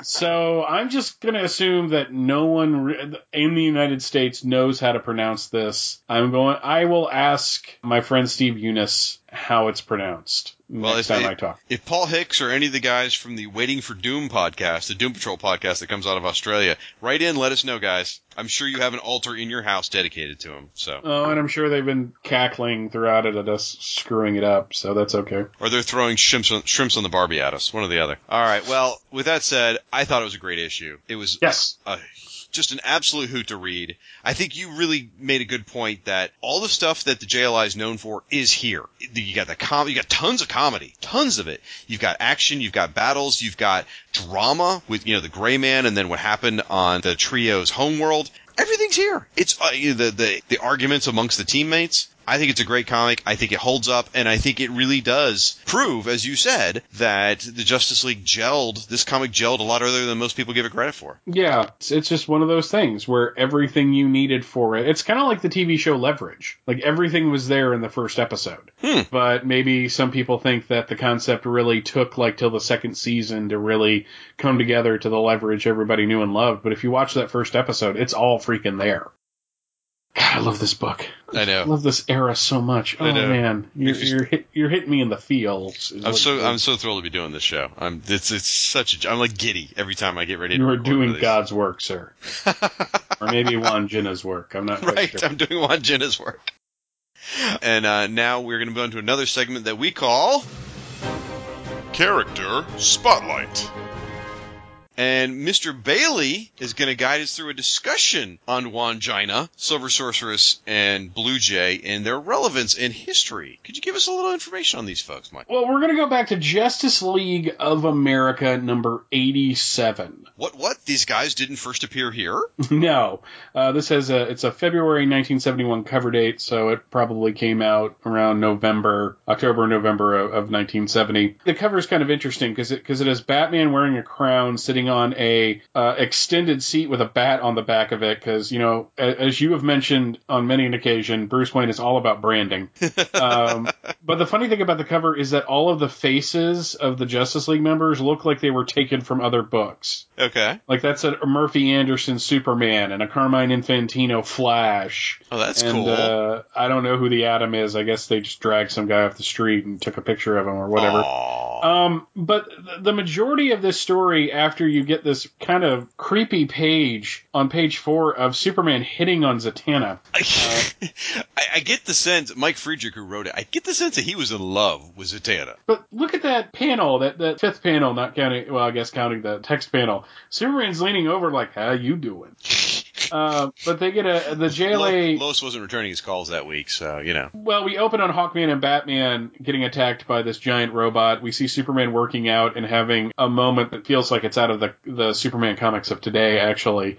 And they get the uh, J L A trouble alert, uh, as do the other members of the Justice League. And they go, and Batman's just acting like a jerk, uh, declaring himself eventually king. And they start fighting this giant robot. And then out of nowhere, we get this thing about another planet that was destroyed by nuclear war. And finally, on page seventeen of, you know, like a twenty-two, twenty-three page comic, we get the Champions of Angor, who's uh, Jack B. Quick, changed in the issue we just read. Uh, he was a super... He was called Captain Speed in, in this Justice League, yeah. Uh, super speedster. We have Blue Jay, a normal man who's discovered how to shrink to the size of a bird and gain wings. I'm really wanting the explanation on that. Like, I get I, I get the shrinking, and I get the flying, but where do the wings come from? Well, where does Wasp get hers? Uh, we've got Silver Sorceress, who had the midriff even back in the seventies, and uh, Wandjina, coincidentally the name of an Australian Aborigine god of rain.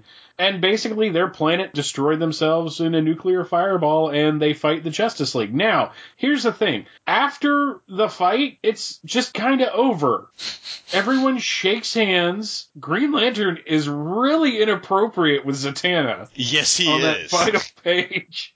Like, like she looks really uncomfortable, and Flash is kind of hugging on her, and like, like Barry, you're a married man. What is wrong with you? Well, but Adam, Adam's hugging her too. They're all hugging her, and it's Hal's questionable placement of his hands is the issue there.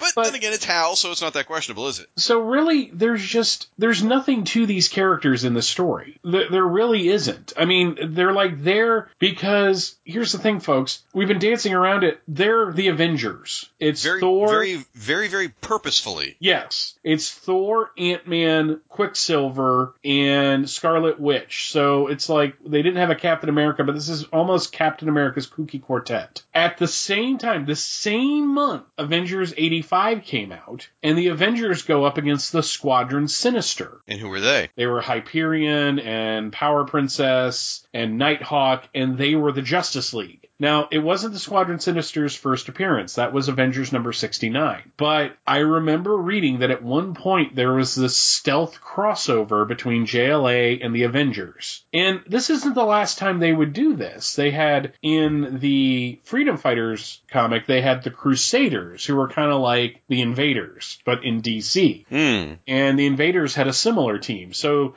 the there was, creators... There was, a, there was a Namor Aquaman crossover like that, too. Mm-hmm, yeah, where, where the same thing happened in both books because it's taking place in the same place. It's, yeah. It's it's like if you know about it, you know about it. If you don't, it doesn't make a difference. But we read this because it was the first appearances of these characters, so I was expecting, oh, we're going to learn so much about these characters, and we didn't. Yeah. Like, at all. All told, they got six pages. And one of them is, and two of them are a splash page of a fight. Because I, I started reading this issue, and I'm like, okay, any second now, these characters are going to show up. And it's like, page seventeen. It's like it's almost like Remo Williams' The Adventure Begins an hour and thirty minutes into the film.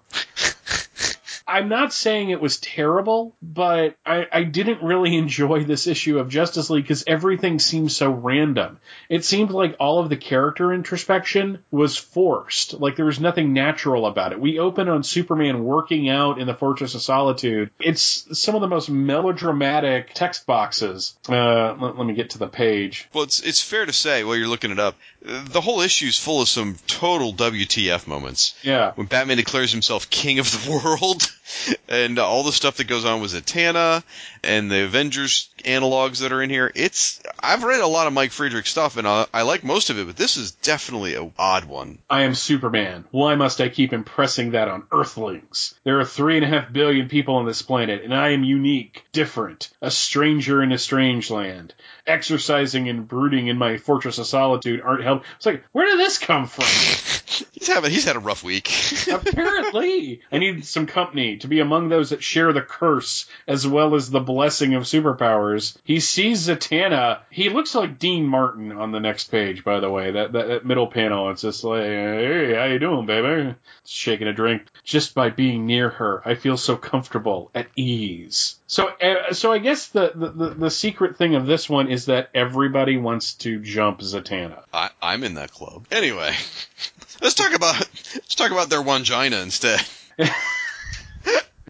Anyway, strange, yeah, very strange set of characters. Now, it's it's interesting that this crossover idea, obviously Friedrich must have planned this out with the guys who were writing Avengers at the time. I believe it was Roy Thomas. And it almost feels like maybe he either ran out of pages or he just didn't have a plan on how to bring in the, the, the Avengers characters as well as they would over there in the Avengers book. Because, again, six pages, that's all they got.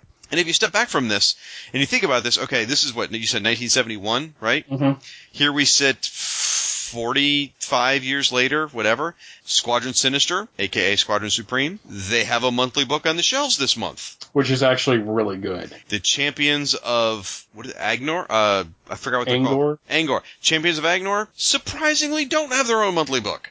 So I, I think it just goes to show the development that went into the characters. Well, that and the fact that Mark Gruenwald wrote that twelve-issue limited series of Squadron Supreme. So good. And then J. Uh, J. Michael Straczynski wrote the awesome Supreme Power. Uh, so, so that's kind of a concept that kept getting brought back and developed, whereas these guys didn't. Okay, look, that's not fair. It's not anyone's fault that Paul Levitz refused to publish the Champions of Agnor miniseries written by Alan Moore. I'm, I'm just saying, that was going to be great, and it's a shame it never got saw publication. Eventually it became Watchmen. Right, it's exactly right. The, the historical accuracy of any of these statements is dubious at best, ladies and gentlemen.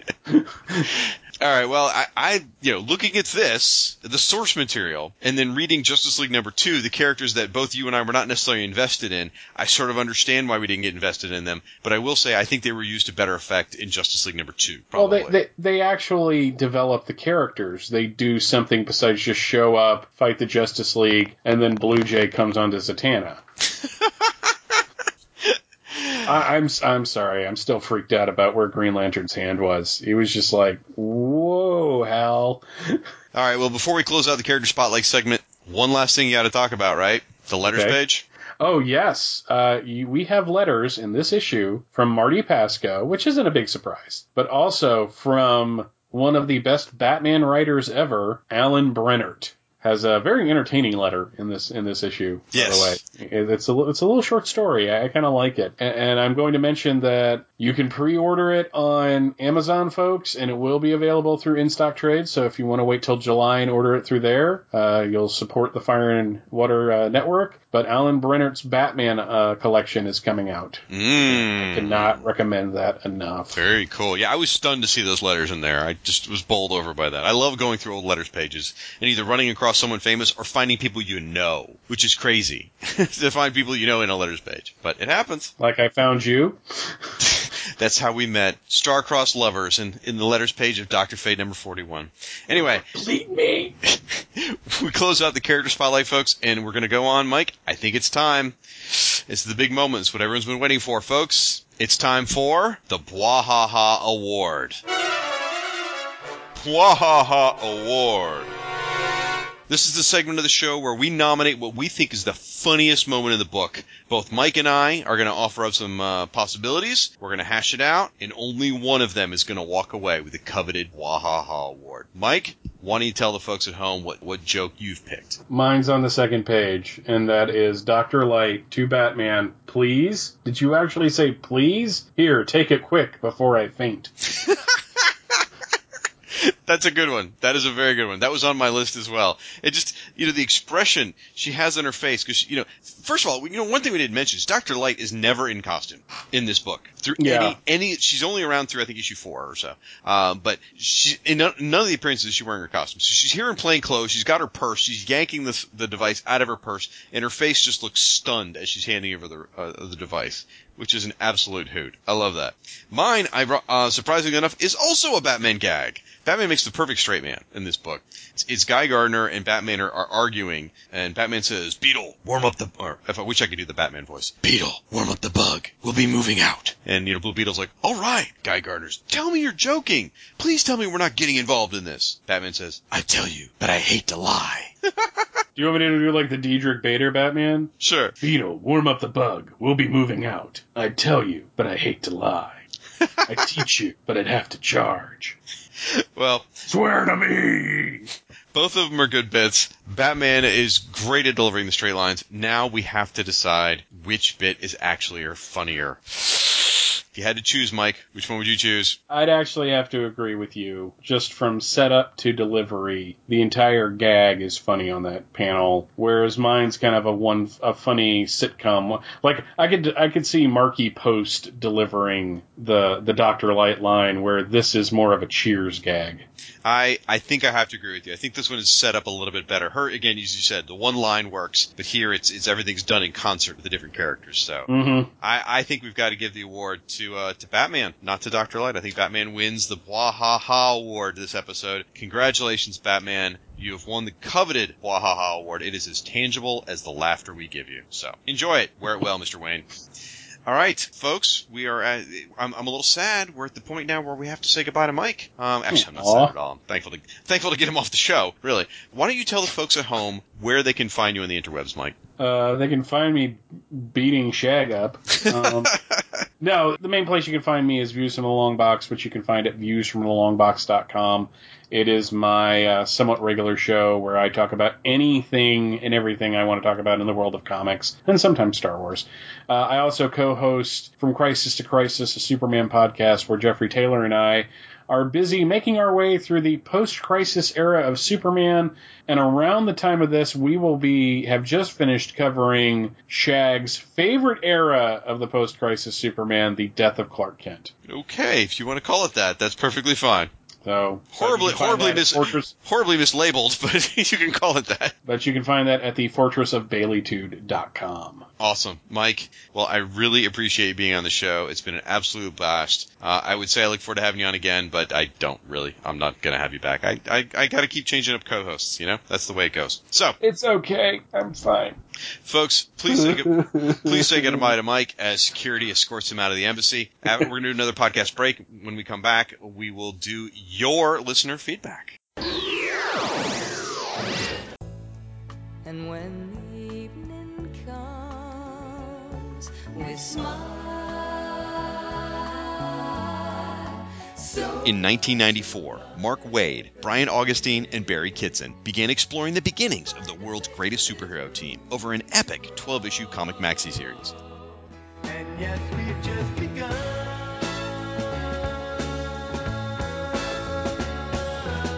That team was the Justice League of America, and that comic was J L A Year One.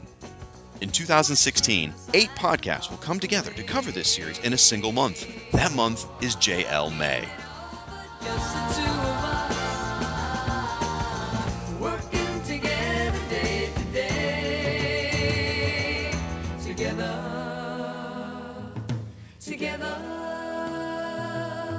Featuring the Fire and Water Podcast, The Power of Fishnets, Waiting for Doom, The Lantern Cast, Supermates Podcast, The Idlehead of Diabolou, Comic Reflections, and Views from the Longbox.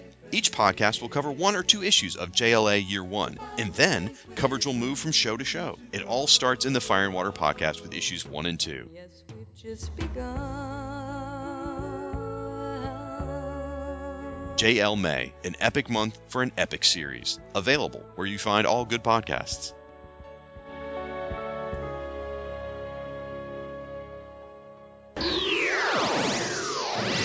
All right, folks, we're back from break. Now, the promo you just heard for J L May is a podcast crossover we're putting together. We think it's going to be a lot of fun. Just want to say thanks to the folks over at the Waiting for Doom podcast and our friend Doctor Ange. That was their brainchild for us to cover J L A Year One. Really looking forward to that all through the month of May. Now, pulling back the curtain just a little bit, Everything you've heard so far in this episode was recorded a couple of months ago. The segment you're hearing right now is being recorded the week the episode's going to be released. And folks, I am sick. I am sick as a dog. So my voice probably sounds a little bit different than it did just in the segment before this. Sorry about that, but I promise it's still me. Couple of quick items before we get rolling on your feedback. If you need more Justice League International in your life, and really, who doesn't? You should be listening to Ryan Daly's Secret Origins podcast. Now, Ryan Daly is the guy who was with me in episode one of this show, and his Secret Origins podcast can be found as, uh, out on iTunes and all the various podcatchers as Secret Origins Podcast or as part of the Fire and Water Podcast Network. On episodes thirty-three, thirty-four, and thirty-five of his show, he's covering those issues of Secret Origins that featured the J L I characters. So check those out. Uh, really great listens, lots of fun. Ryan and lots of guests covering those. Um, I- I'm not on any of those episodes, oddly enough. I mean, I had Ryan on my J L I show. You think perhaps he would have invited me for his Secret Origins show, but I guess we're not those kinds of friends. Who knew? If you need even more Justice League in your life, our buddy Mike Peacock is soon going to be launching a new podcast dedicated to the classic Justice League of America. That series is going to be called Justice's First Dawn. It's not out yet, but he'll be covering the classic J L A run, and he'll be using his J L A teleporter to cover randomized issues coverage. So he'll be covering different arcs. He'll be jumping around from maybe the early days. Maybe he'll cover some Mike Sikowski, maybe cover some J L A J S A crossovers, some satellite art, whatever he happens to be in the mood for. So, again, keep your eyes out for Justice's First Dawn. All right, folks, that's going to wrap up those quick items I wanted to cover. Now, we're going to move on to your listener feedback for the first episode of J L I Bwahaha Podcast in a segment I just had to call Justice Log. And the first piece of feedback we're going to cover is from someone named, let me see if I can read this right, J M DeMatteis? Seriously? Yeah, that's right. Um, Mister DeMatteis was kind enough to give the show a listen. Sincerely appreciate that. Thank you, Mark. And over on Twitter, Mark wrote, fun podcast. By the way, I wasn't the one asking Helfer to let him write J L A. That was Giffen. If you read that somewhere, it was inaccurate. There was an article some years ago that attributed Giffen's quote to me. That's where the confusion arose. Well, thank you, Mark, for clarifying that. Yes, I must have read that article, or I just made a mistake and misattributed that. I had said on the podcast that Mark had been bothering Helfer to write, uh, as well as Giffen. So it turns out just Giffen was the one pestering poor Andy Helfer. So Mark's off the hook. Looks like Giffen's really just, you know, the obnoxious, bothersome one. Just kidding. No offense, Mister Giffen. Also, earlier in this episode, we talked about how Justice League three thousand one had been canceled. However, I've got some good news. There is a new comic coming out from D C Comics. It is scheduled to be released May twenty-fifth, two thousand sixteen. It is called Scooby Apocalypse number one. And uh, it is a Scooby-Doo themed series. It is scripted by J M DeMatteis and Keith Giffen. Story by Keith Giffen and Jim Lee with art by Howard Porter. Woohoo! So how's that? Uh, it has to do with those meddling kids, Fred, Daphne, Velma, Shaggy, and their dog Scooby-Doo. They, uh, let's see, I'll read the description here. Get more ghost debunking than they bargained for when faced with a fundamental change in their world. The apocalypse has happened. Old rules about logic no longer apply. The creatures of the night are among us, and the crew of the magical mystery machine has to fight to survive, because in the apocalyptic Badlands in the near future, the horrors are real. So be sure to check that out, folks. Coming from D C Comics in May. Support uh, the creators of J L I, J M DeMatteis, and Keith Giffen. All right. More of your feedback. Folks, I'm going to talk about iTunes reviews first. Please, if you get a chance, go out to iTunes, uh, look for Justice League International Bwahaha Podcast, and if you don't mind, please leave us an iTunes review. We've only got a handful right now, and those iTunes reviews are so helpful for people to find the show. I'm going to read the ones that we have so far. Thank you to these folks. They're very, very useful for the show. P K Gamecock wrote in, about time, and he actually wrote this before the first episode came out. He wrote, I know this hasn't officially gone live yet, but I love the Justice League run so much, and Shag always does a killer job. Well, thank you, P K. I appreciate that. It's very kind of you to say. Geekarino wrote, fantastic. Wonderful podcast about a hilarious Justice League. Lots of fun. Grab your Oreos and enjoy. Really appreciate that, Geekarino. Then my buddy Chris Franklin, who's part of the Fire and Water Podcast Network, does the Supermates podcast and the Power Records podcast, says, the Irredeemable Shag recruits a super team of podcast luminaries to discuss the now classic Justice League run spearheaded by Keith Giffen and J M DeMatteis.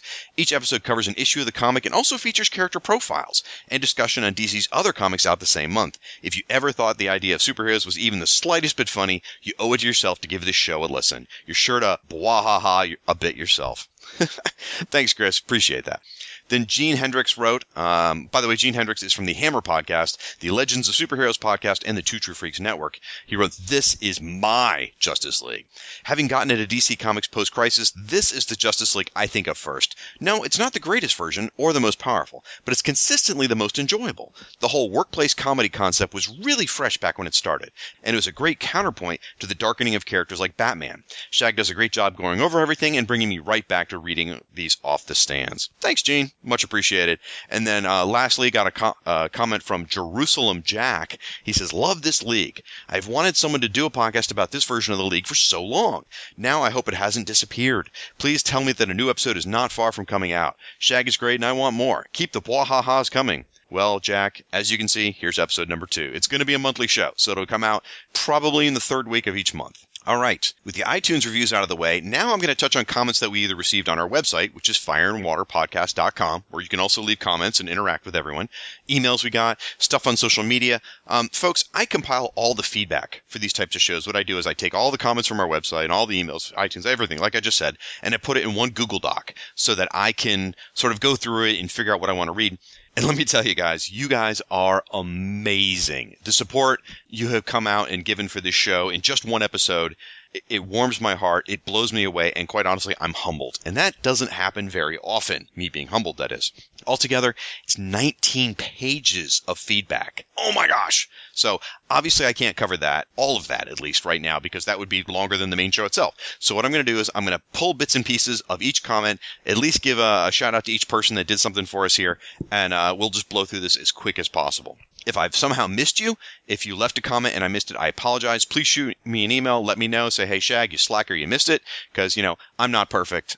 I'm pretty close, but I'm not perfect. So, first, we heard from Michelle Fief, who's actually a comics professional. Michelle wrote in, "Congratulations on a strong debut." And now I'm going to pull from his comments. I'm not going to read every word he wrote, so I'm just going to pull bits and pieces. He says, "I believe Maguire was also slated to draw the Silver Surfer series at the same time as Justice League. After drawing the first issue of Justice League, he quickly reconsidered and bowed out." You know what, Michelle? You're absolutely right. I forgot to mention that. That is... Uh, Ke- uh, Kevin Maguire's talked about that on a couple different occasions. Yes, he was going to draw a Silver Surfer, so hmm, interesting. And anyway, Michelle goes on to say, "Also, we all remember Grant Morrison's J L A launch in ninety-six, right?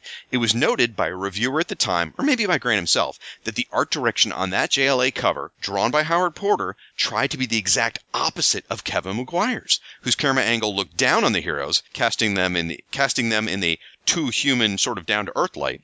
J L A, on the other hand, made the readers look up at the heroes in their uh, oh-so-magnificent splendor, which makes sense considering they wanted to get away from anything humorous." Hmm, I never thought about the contrast of that. You're right. Uh, Kevin Maguire's, you're looking down. Howard Porter's, you're looking up at the heroes. And uh, then Michelle goes on to say, "And you tell me, how many times has Porter's cover been swiped?" Very good point. So, uh, hmm, gives you something to think about, folks. Then Drew Bear wrote in to say, "Love the podcast. It absolutely exceeded my expectations. I just have one correction. I believe Terry Austin also did the inks on issue number six. Huh. Okay, I had said on the episode that Terry Austin only inked issue one and the final issue of the DeMatteis Giffen Maguire run. So thank you, Drew. So Drew says it was also issue six. Thank you for the correction. I appreciate that. And then Michelle Fief came back and said, "Actually, issue six says Austin on the cover, but it was Al Gordon who credited inside." Huh. Thank you, Michelle, for that correction. Now I retract my correction to Drew and call Drew a dirty, lying bastard. So... Up next is uh, Bradley Null, and Bradley says, "I can see now that a lot of what I would go on to love about non-superhero comics comes from this series.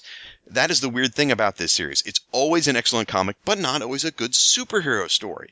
And he also goes on then to talk about how much he loved the Detroit League. So always uh, always happy to find another Justice League Detroit fan. Joe X wrote in to say, "You guys are criticizing the pre-computer coloring for not being up to modern-day standards. D C didn't even start experimenting with co- computer coloring until nineteen eighty-nine. Uh, you know what, Joe? That may have been my fault. I was not criticizing the coloring. I was just trying to make an observation about some choices I felt the colorist had made for doing one solid color on a particular uh, outfit versus transitioning colors, because that was possible back then, the transitioning colors. So if it came off as criticizing, that's my bad. So sorry about that." And then Joe goes on to point out that this issue, um, being Justice League number one, was nominated for an Eisner Award for Best Single Issue. Wow. All right. Fantastic. Then heard from Dan Budnick. He says, nineteen eighty-five and nineteen eighty-six were my super huge years for collecting comics. Who's Who and Doctor Who are my favorites. But aside from those, I was all about Ambush Bug. And when I thought of Ambush Bug, the name that resonated in my twelve-year-old mind was Giffen. Then he goes on a little later to say, I do like Batman in this. Two nights ago, I rewatched Batman Returns, which I do about twice a year.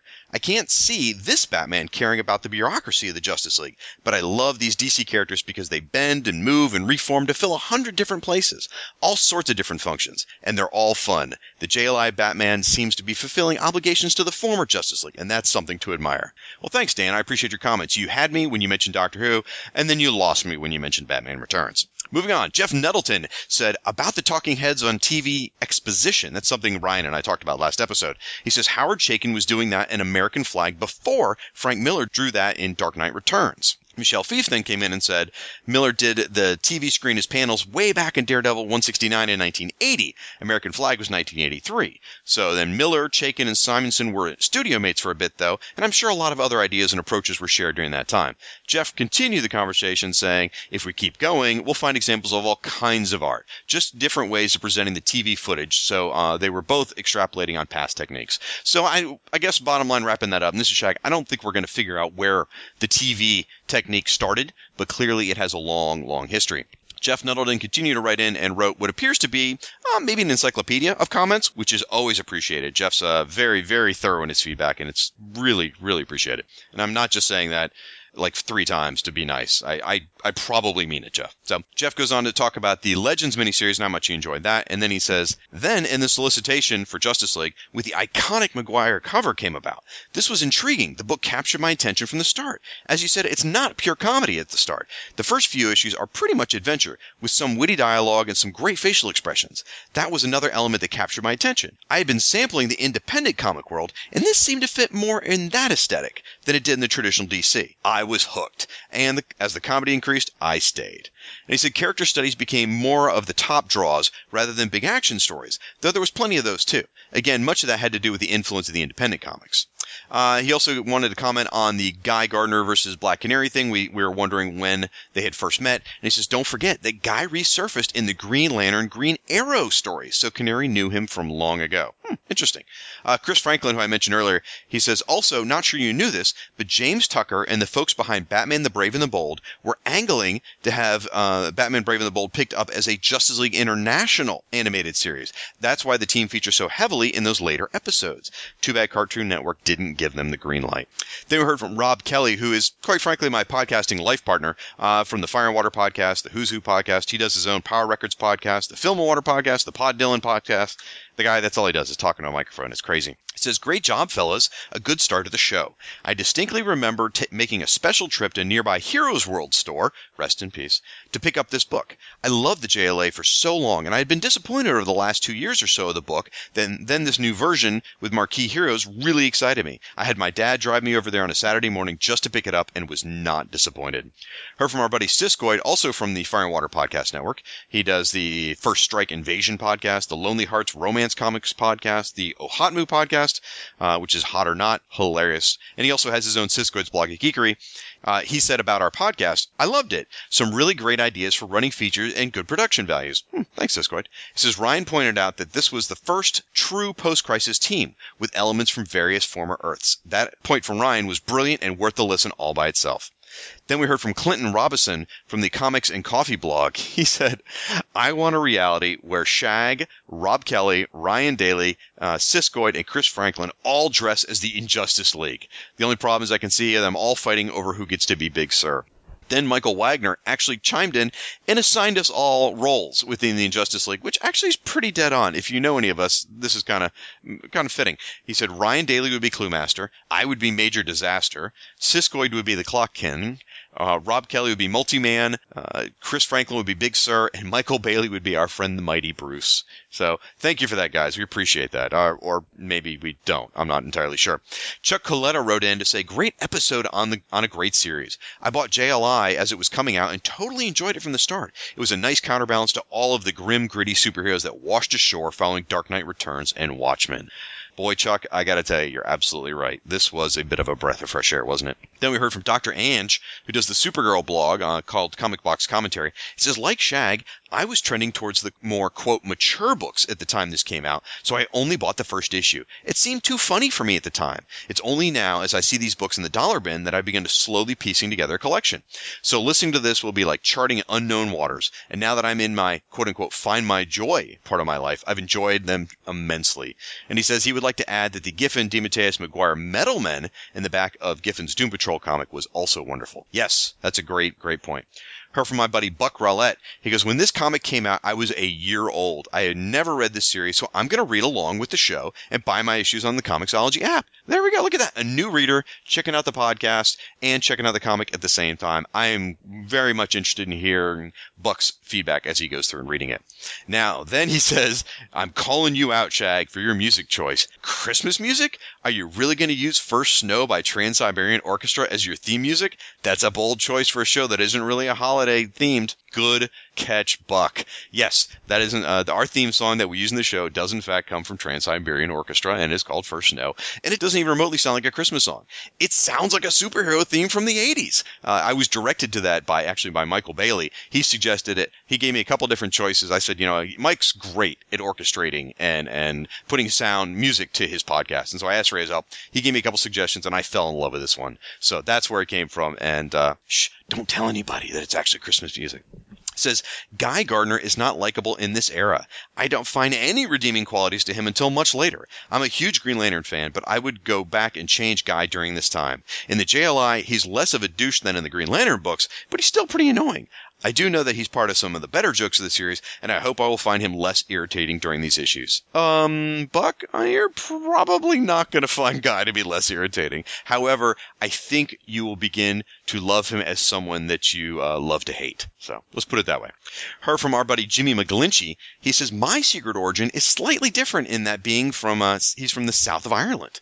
There were no comic books around at the time, and in nineteen eighty-nine, with the Batman movie out, there was a U K monthly reprint comic being sold on the newsagents, which reprinted the classic Wagner, Grant, and Breyfogle run, which I devoured instantly. A Superman monthly reprint book soon followed, which reprinted the Byrne run. I was not going to get that, but then I saw there was another comic reprinted uh, with that featuring Batman called the Justice League. The first reprint I read was Justice League number three, which had that opening splash page of the J L I and Creeper looking at the camera. Apart from Batman, I didn't have a clue who anyone on the page was, but I was drawn immediately into the story by the brilliant art and funny dialogue. A few months later, when I started university in Cork, a fledgling comic shop opened in the city, and it was there that I bought my first U S comic, which was Justice League Quarterly number one, and the trade paperback Justice League A New Beginning. From that point on, I was hooked, and after a few years, soon I had all the back issues of the J L I run, and it was branching out into other D C comics. A little later, he says, I would slightly disagree with you on the Bwahaha Award moment.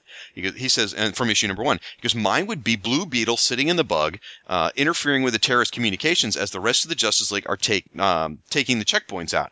He's thinking to himself that he should be out there kicking butt with the rest of the Justice League, but as the terrorists are trying to contact another of the party, he has to hold his nose and imitate another terrorist, thinking, God, this is so embarrassing. Very funny stuff. I'm glad you brought that up. That's fantastic, Jimmy. In fact, I, I suggest to everyone listening, if you don't like the Bwahaha Award that we give out each episode, first, tough, that's just the way it's going to be. And two, uh, I think you should write in and tell us what you think the Bwahaha moment should be. I'd love to hear that stuff from you guys. Then we heard from my buddy Jay Jones, who does the Silver and Gold podcast featuring Captain Atom and Booster Gold. He says, fantastic show, Shag. It was everything I expected, with the excellent subject matter, highly entertaining guests, and a somewhat capable host. How could it have been anything other than awesome? I'm looking forward to revisiting the series with you. Huh. Um, after that kind of dig, I'm not so sure if I should thank you or not, Jay. Hmm. Heard from my buddy Martin, Martin Gray, who does the Too Dangerous for a Girl blog. He says, I was with this book from the start, having been reading Justice League of America since about issue one hundred. Well, exactly issue one hundred. I remember what a big impression this person calling herself Wonder Woman made on me. Surely the chick in a white sweater dress isn't the amazing Amazon. And the Seven Soldiers of Victory? Who the heck are they? Anyway, I read all through that to the end of the Satellite era and loved the Detroit stories as well. Well, I'm sure I've said that previously. Those final stories with Despero, and Professor Iva were so powerful, and I was so delighted to see that moment with the Martian Manhunter erasing the files. So poignant. Up next, we heard from my buddy Diablo Frank. Now, if you don't know Frank, he is legendary in the realms of blogging and podcasting. Most recently, he's been involved with the Rolled Spine Podcast Network, which includes shows dedicated to Marvel superheroes, Martian Manhunter, The Atom, Captain Atom, Wonder Woman, Bloodlines, and uh, independent comics, bunch of stuff. So Frank left some comments, and he starts with, uh, my understanding is that the Grant Morrison designed cover for J L A number one, now folks, this is the one we talked about a little while ago, uh, he says, which he loves. Frank loves this cover. And then Michelle Fief asked why no one ever homages it. Frank asked that same question, but in a different way. Frank actually likes the J L A number one cover. So he says, I even bought a set of the figures where Martian Manhunter was modeled after his appearance on the cover, and the package layout was similar. It probably hurt its impact, though, that Alex Ross had already done so many sourpuss, upshot lineups of D C heroes for Kingdom Come, and I think folks were getting kind of sick of that angle. He goes on a little later to say, I don't know who suddenly decided that Chuck Dixon was the exemplar of authoritarian Batman writing, because most folks point to Frank Miller, and I contend it goes back to w- Mike W. Barr on The Outsiders. Hmm. Uh, it's kind of a unique opinion, I think, Frank, but you know what? You're a unique guy. Heard from my buddy Jose Rivera, who says, I can't wait to dive back into an issue every month to follow along with you and guest host, Shag. You seem to have the same love and appreciation for these books that I do. It's really like visiting old friends again. And then Then he sent me a picture of his Justice League International collection, which he has actually collected and had bound in hardcover. So these gorgeous hardbound volumes. Looks like he's got, uh, what is that, six or seven volumes of these things, all in hardback with a beautiful spine. This is, you know, Justice League International, Justice League Quarterly, et cetera. They're gorgeous, and I'm just that much more jealous. And Jose, if you could send me your address and when you won't be home, that would be appreciated. Then I heard from Rook Wilder, who said, I remember when that issue was brand new, and I remember not liking it then, but rereading it later, I do like it. Frankly, I'm a huge Giffen fan, which it didn't set out to be, but after Ambush Bug and Son of Ambush Bug, I began to realize I was a Giffen fan. Heard from Headley or Headley Brown, not sure if I'm pronouncing that right, buddy. I'm famous for mispronouncing stuff, so terribly sorry. Welcome to the club. He says, you are bang on with the standout moments of this issue, but I'd like to add one of my own. The moment during the League's assault on the U N building where Blue Beetle holds his nose as he broadcasts over the terrorist radios with Checkpoint two reporting, all clear. God, this is embarrassing. Repeat, all clear. See, a second vote for that Blue Beetle scene at the U N building. So uh, there you go. Keep writing in with your bah-ha-ha moments. I love to hear those. Later on, he goes on to say, just to ensure the podcast lasts longer, might I suggest a couple of comics you missed on your rundown of the series? The first would be the short story from J L A, eighty-page giant number one from July nineteen ninety-eight, called Mouse Hunt. It was written by Giffen, no DeMatteis though, drawn by Maguire, and is set between issues five and six. It has Gardner coming to after that one punch and involves Beetle and Booster dealing with a rodent problem. It's very funny stuff. The second would be D C Retroactive, J L A The nineties. Published in the space between the end of Flashpoint and the beginning of the New fifty-two, it featured a quote-unquote team-up between the J L I and the Injustice League. It was a great final bwahaha and perhaps the last issue number one cover homage. You know what? Headley, um, those are some great suggestions. Now I have to ask a favor of you. Please write me in five years and remind me of those if you don't mind, because the likelihood of me remembering between now and then isn't terribly high. But those do sound like great cover issue, uh, comics to cover.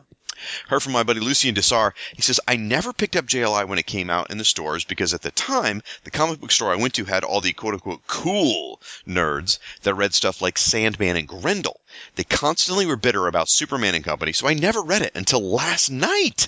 Your podcast inspired me to pick up the trade paperback, and I read the first two issues. Holy bat smokes, it was fantastic. This series still holds up well today uh, compared to today's comic book standards, and is perfect timing since I think comic books are going back to having some more fun and humor in it. I hope you're right, Lucien. I think comic books need some more joy in them. Heard from Rob Williams, who does the Generation X-Wing podcast. He wrote in to say, I just want to send a letter to say that the wait was well worth it. The J L I podcast is officially must listen for me. Now, over on his Uh, Gen X-Wing podcast Twitter feed, he's been posting pictures of his classroom. I, I assume he's a teacher, which sort of terrifies me that he's molding the minds of tomorrow, but whatever. Anyway, in his classroom where he's he's got like Justice League International characters actually painted on the wall of the classroom. How cool is that? That's awesome. Heard from our buddy Al Gordon, uh, who goes by Van Z, who does the All-Star Comics Review podcast. Al spends too much time alone thinking, I believe, because he's come up with a fascinating theory that also scares me a little bit. He says, I love this version of the Justice League because they are a quasi-J S A team, Justice Society. Now, you're probably wondering what's he talking about. Follow this logic, folks. Both the J L I and the J S A, but they both have Green Lanterns, they have Flashes, they have Black Canaries, Doctor Fates, Hawkman was reincarnated from past lives to fight villains of the present with weapons of the past. Booster comes from the future to fight villains of the present with weapons of the future. Both Doctor Midnight and Beetle are both men of science who wear goggles and use different methods to blind their opponents. Mister Miracle and Johnny Thunder were both taken from their homes as children, only to return later being able to perform miraculous deeds. Both have beings that have godly powers bestowed upon them, Spectre and Captain Marvel. Both have short guys, Al Pratt and Oberon. Both have royal princesses who come to America from mythical lands, Wonder Woman and Ice. Both teams had a huntress join them after a while. And then he says, don't even get me started if I throw in Justice League Europe because of Power Girl and the Earth two Superman. And he goes on to talk about Starman with clunky headgear, big star on his chest, uses technology to become a superhero, and isn't a member right away. Hmm, sounds a lot like Rocket Red to me. And, and then Al continues to post about the, these comparisons between the J S A and the J L I. And he He wonders if Giffen and DeMatteis purposely were molding the J L I to be sort of like the J S A. He's convinced they might have. So fascinating. I'd love to hear uh, Mark DeMatteis' opinion on that. Heard from Zeb Oswald. He said, I like the Black Canary as Olivia Newton-John costume. You can almost hear her sing, let's get physical, physical. Um, and he says, all kidding, it's still a fun costume. Makes more sense than her wearing fishnets and a bustier to fight crime with judo skills. Got a fair point there, Zeb. Heard from Chris Bailey. He said, great job, guys. The J L I was absolutely my Justice League. The Bwahaha era was by far the best version of the League, in my opinion. The Justice League these days suffers from the same fate as the D C movie universe. Overly dark and serious, and there's only so much of it that I can take before I walk away. The lighthearted tone of J L I won me over, and I followed that title to its grave. Heard from Brian Yardley. He says, God, I love this book. I was introduced to the book by my sixth grade teacher who used comic books in the classroom as a way to get kids to enjoy reading. He always had J L I, Spider-Man, Superman, Batman, and Hulk books in the classroom to read. This made sense since most kids would know who these characters were from T V show and cartoons. I got into comics right after the J L I, I'm sorry, J L A, J L E split. So I guess we're talking around issue twenty-four or so, but spent my years raking, but spent Spent my years raking leaves, shoveling snow, and mowing lawns to earn money to go back and buy as many of the back issues as I could while still picking up the new books. That's an awesome story. By the way, folks, if you have an origin story about the J L I, either how you discovered them or something like what Brian shared here about raking yards in order to make money by the comics, please write in and share those. I love hearing people's origin stories with comics because everyone's got a fun tale with a, with their favorite comics. Uh, heard from Gord Tolt. He said, I strongly support your Meanwhile episode on Justice League Detroit, a vastly misunderstood era, as I'm not one of those guys who feels the League needs to be the so-called A-list. Many things contribute to Justice League Detroit's lackluster execution, but the idea was sound to begin with. Totally agree, Gord. Absolutely. Uh, Alan Leach Junior, he sent in a picture of his poster. You may or may not know this. There was a poster produced in around nineteen eighty-seven. It's the Justice League International, right about the time of probably issue number eight, probably around Moving Day. Or maybe it's around issue twelve. Ooh, I'm not sure, you know, because I didn't own one of these things. Anyway, it's got the Justice League International. It's got the whole team there, including Captain Atom and Rocket Red. It's now Rocket Red number seven, so maybe that's where I need to do my research. Either way, it's a great shot. In fact, I use it on Facebook and Twitter as sort of the banner header. It's the whole team. It's called Class of nineteen eighty-seven. Anyway, Alan wrote in, he said, I came across this while putting away some stuff in the attic, and I figured this was the place to post it. Awesome. Love that poster. Then Brian Hughes said uh, that we had mentioned, or more specifically, Ryan Daly had mentioned that John Byrne had pitched a Black Canary series. Brian found the picture on John Byrne's website of the Black Canary designs, and I believe it's also reprinted in the Modern Masters John Byrne book, if I remember correctly. Heard from Leslie Hall Trigg the third. He said, originally, I didn't like the J L I, but as an adult, I've revisited it, and I love it. Because I also want to echo the call to read J L, Justice League three thousand and three thousand one, my favorite book of the New fifty-two. Awesome. Thank you, Leslie. I'm glad you're enjoying those books. I love them. Heard from Dale Russell. Says, I do miss the style of comic writing. To me, the Avengers movie has the same feel as this comic. Hmm.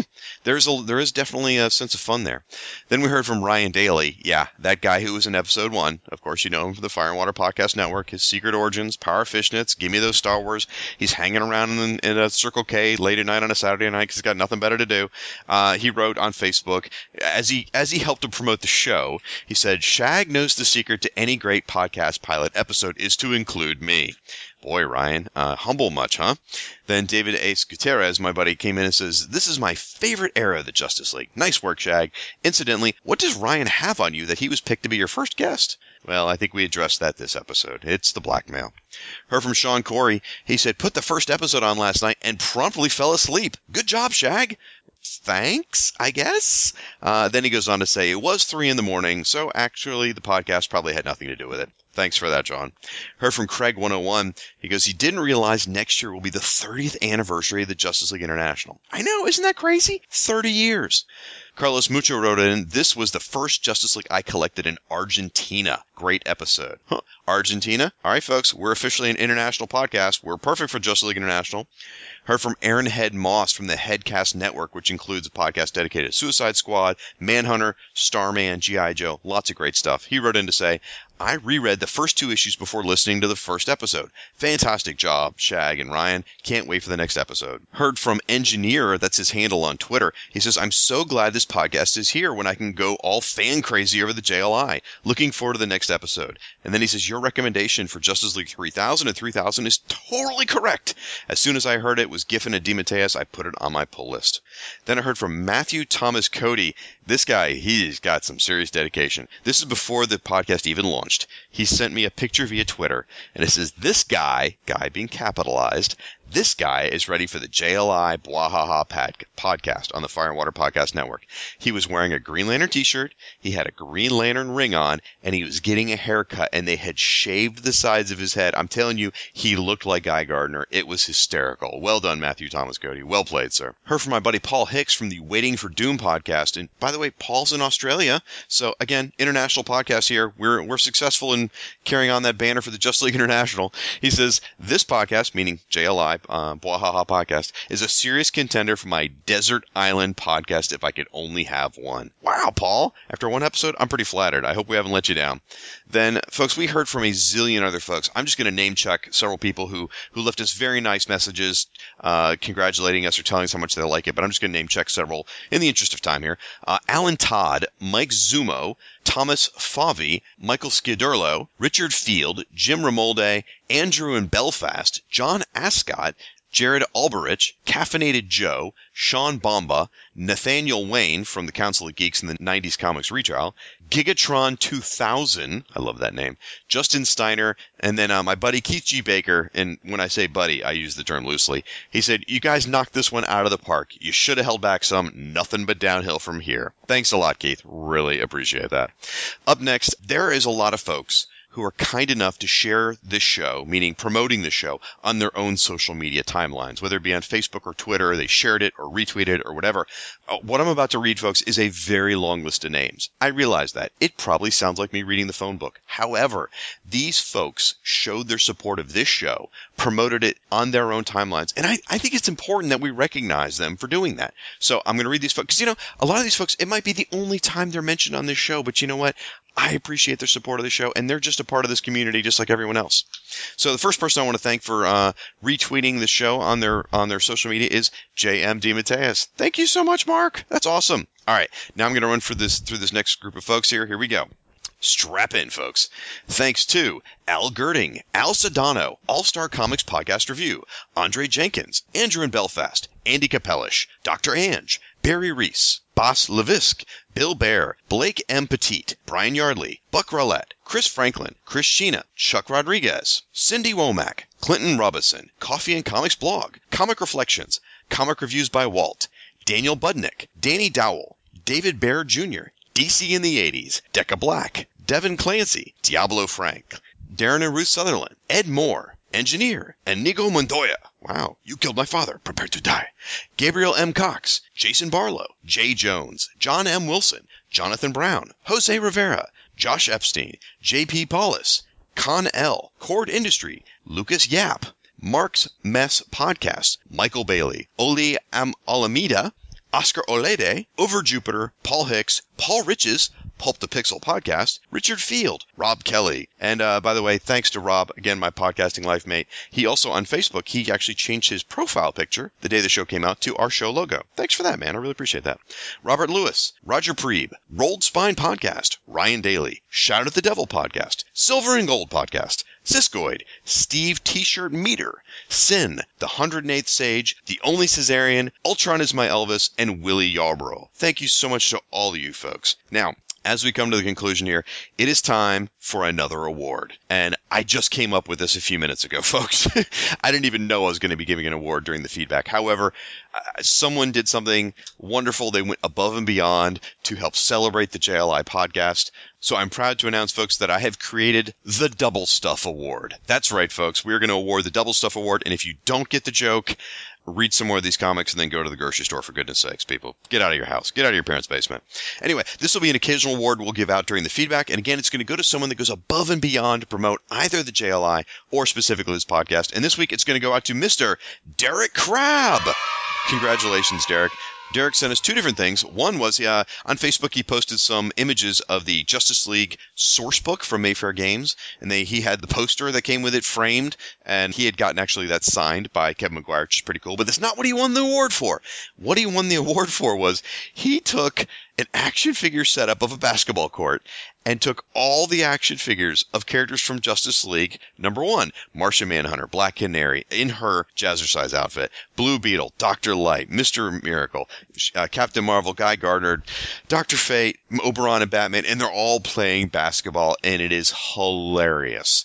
So, and he, he dropped in the logo, Justice League uh, International Bwahaha Podcast. So thank you so much, Derek. That's awesome. And what I'll do is I'll put that up on our website, which is fireandwaterpodcast.com slash JLI podcast. Up there, you'll see there's two entries for this episode of the podcast. You'll see one is the M P three file. The other one will be called a gallery post. And it will have lots of images from J L I, uh, Justice League number two. And I'll be sure to include this image that Derek put together as well. So you can see that out there. So congratulations on winning your Double Stuff Award, buddy.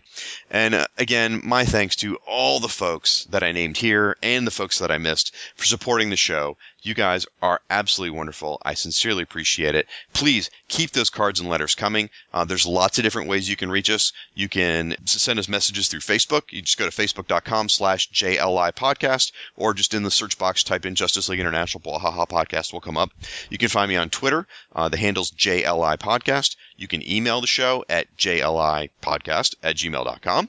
Or again, I mentioned our website, fireandwaterpodcast.com slash JLI podcast. There you can leave comments on the M P three post. That's the place I recommend. That's where most of the communication goes back and forth, and quite frankly, the nerd fighting, which is always fun to see. I really appreciate it. And I, this show would be nothing without the feedback we get from you guys and the interaction, because whether it be you guys correcting me or just telling more story stuff that we didn't even know or sharing your origins, I, I really want to build a community around this podcast of J L I fans and, and make it inclusive of everyone. My thanks again to Mister Ryan Daly for appearing in episode one of this show, and my thanks to Michael Bailey for appearing on this episode. Really appreciate it, guys. Please be sure to check out their own online efforts that they've mentioned.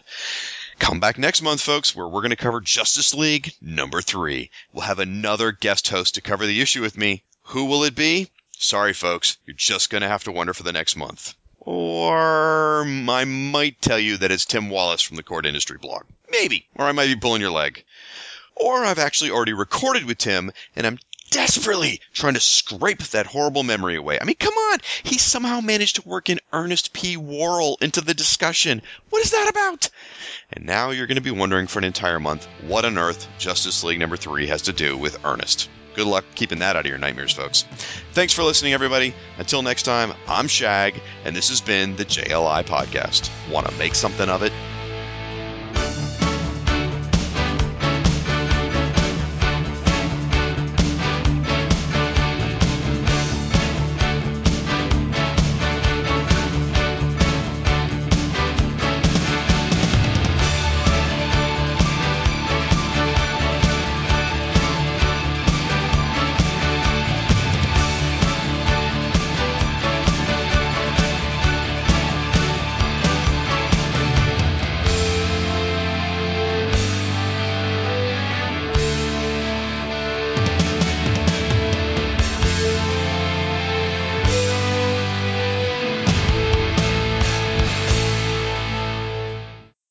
Darkwing Duck.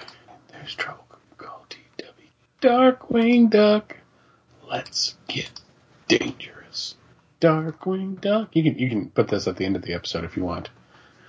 Whack, smack. What was that? Darkwing Duck is on the attack. Go, Darkwing, go, Darkwing, go. Go, Darkwing, go, Darkwing, go. And you're going to be listening to this, and you're going to be like, Mike, why are you doing this? It's for my own petty amusement. On an outer space adventure, they got hit by cosmic rays. And the forward changed forever in some most fantastic ways. No need to fear, they're here. Just call the four. Fantastic Four. Reed is really fantastic. Sue can fade from sight.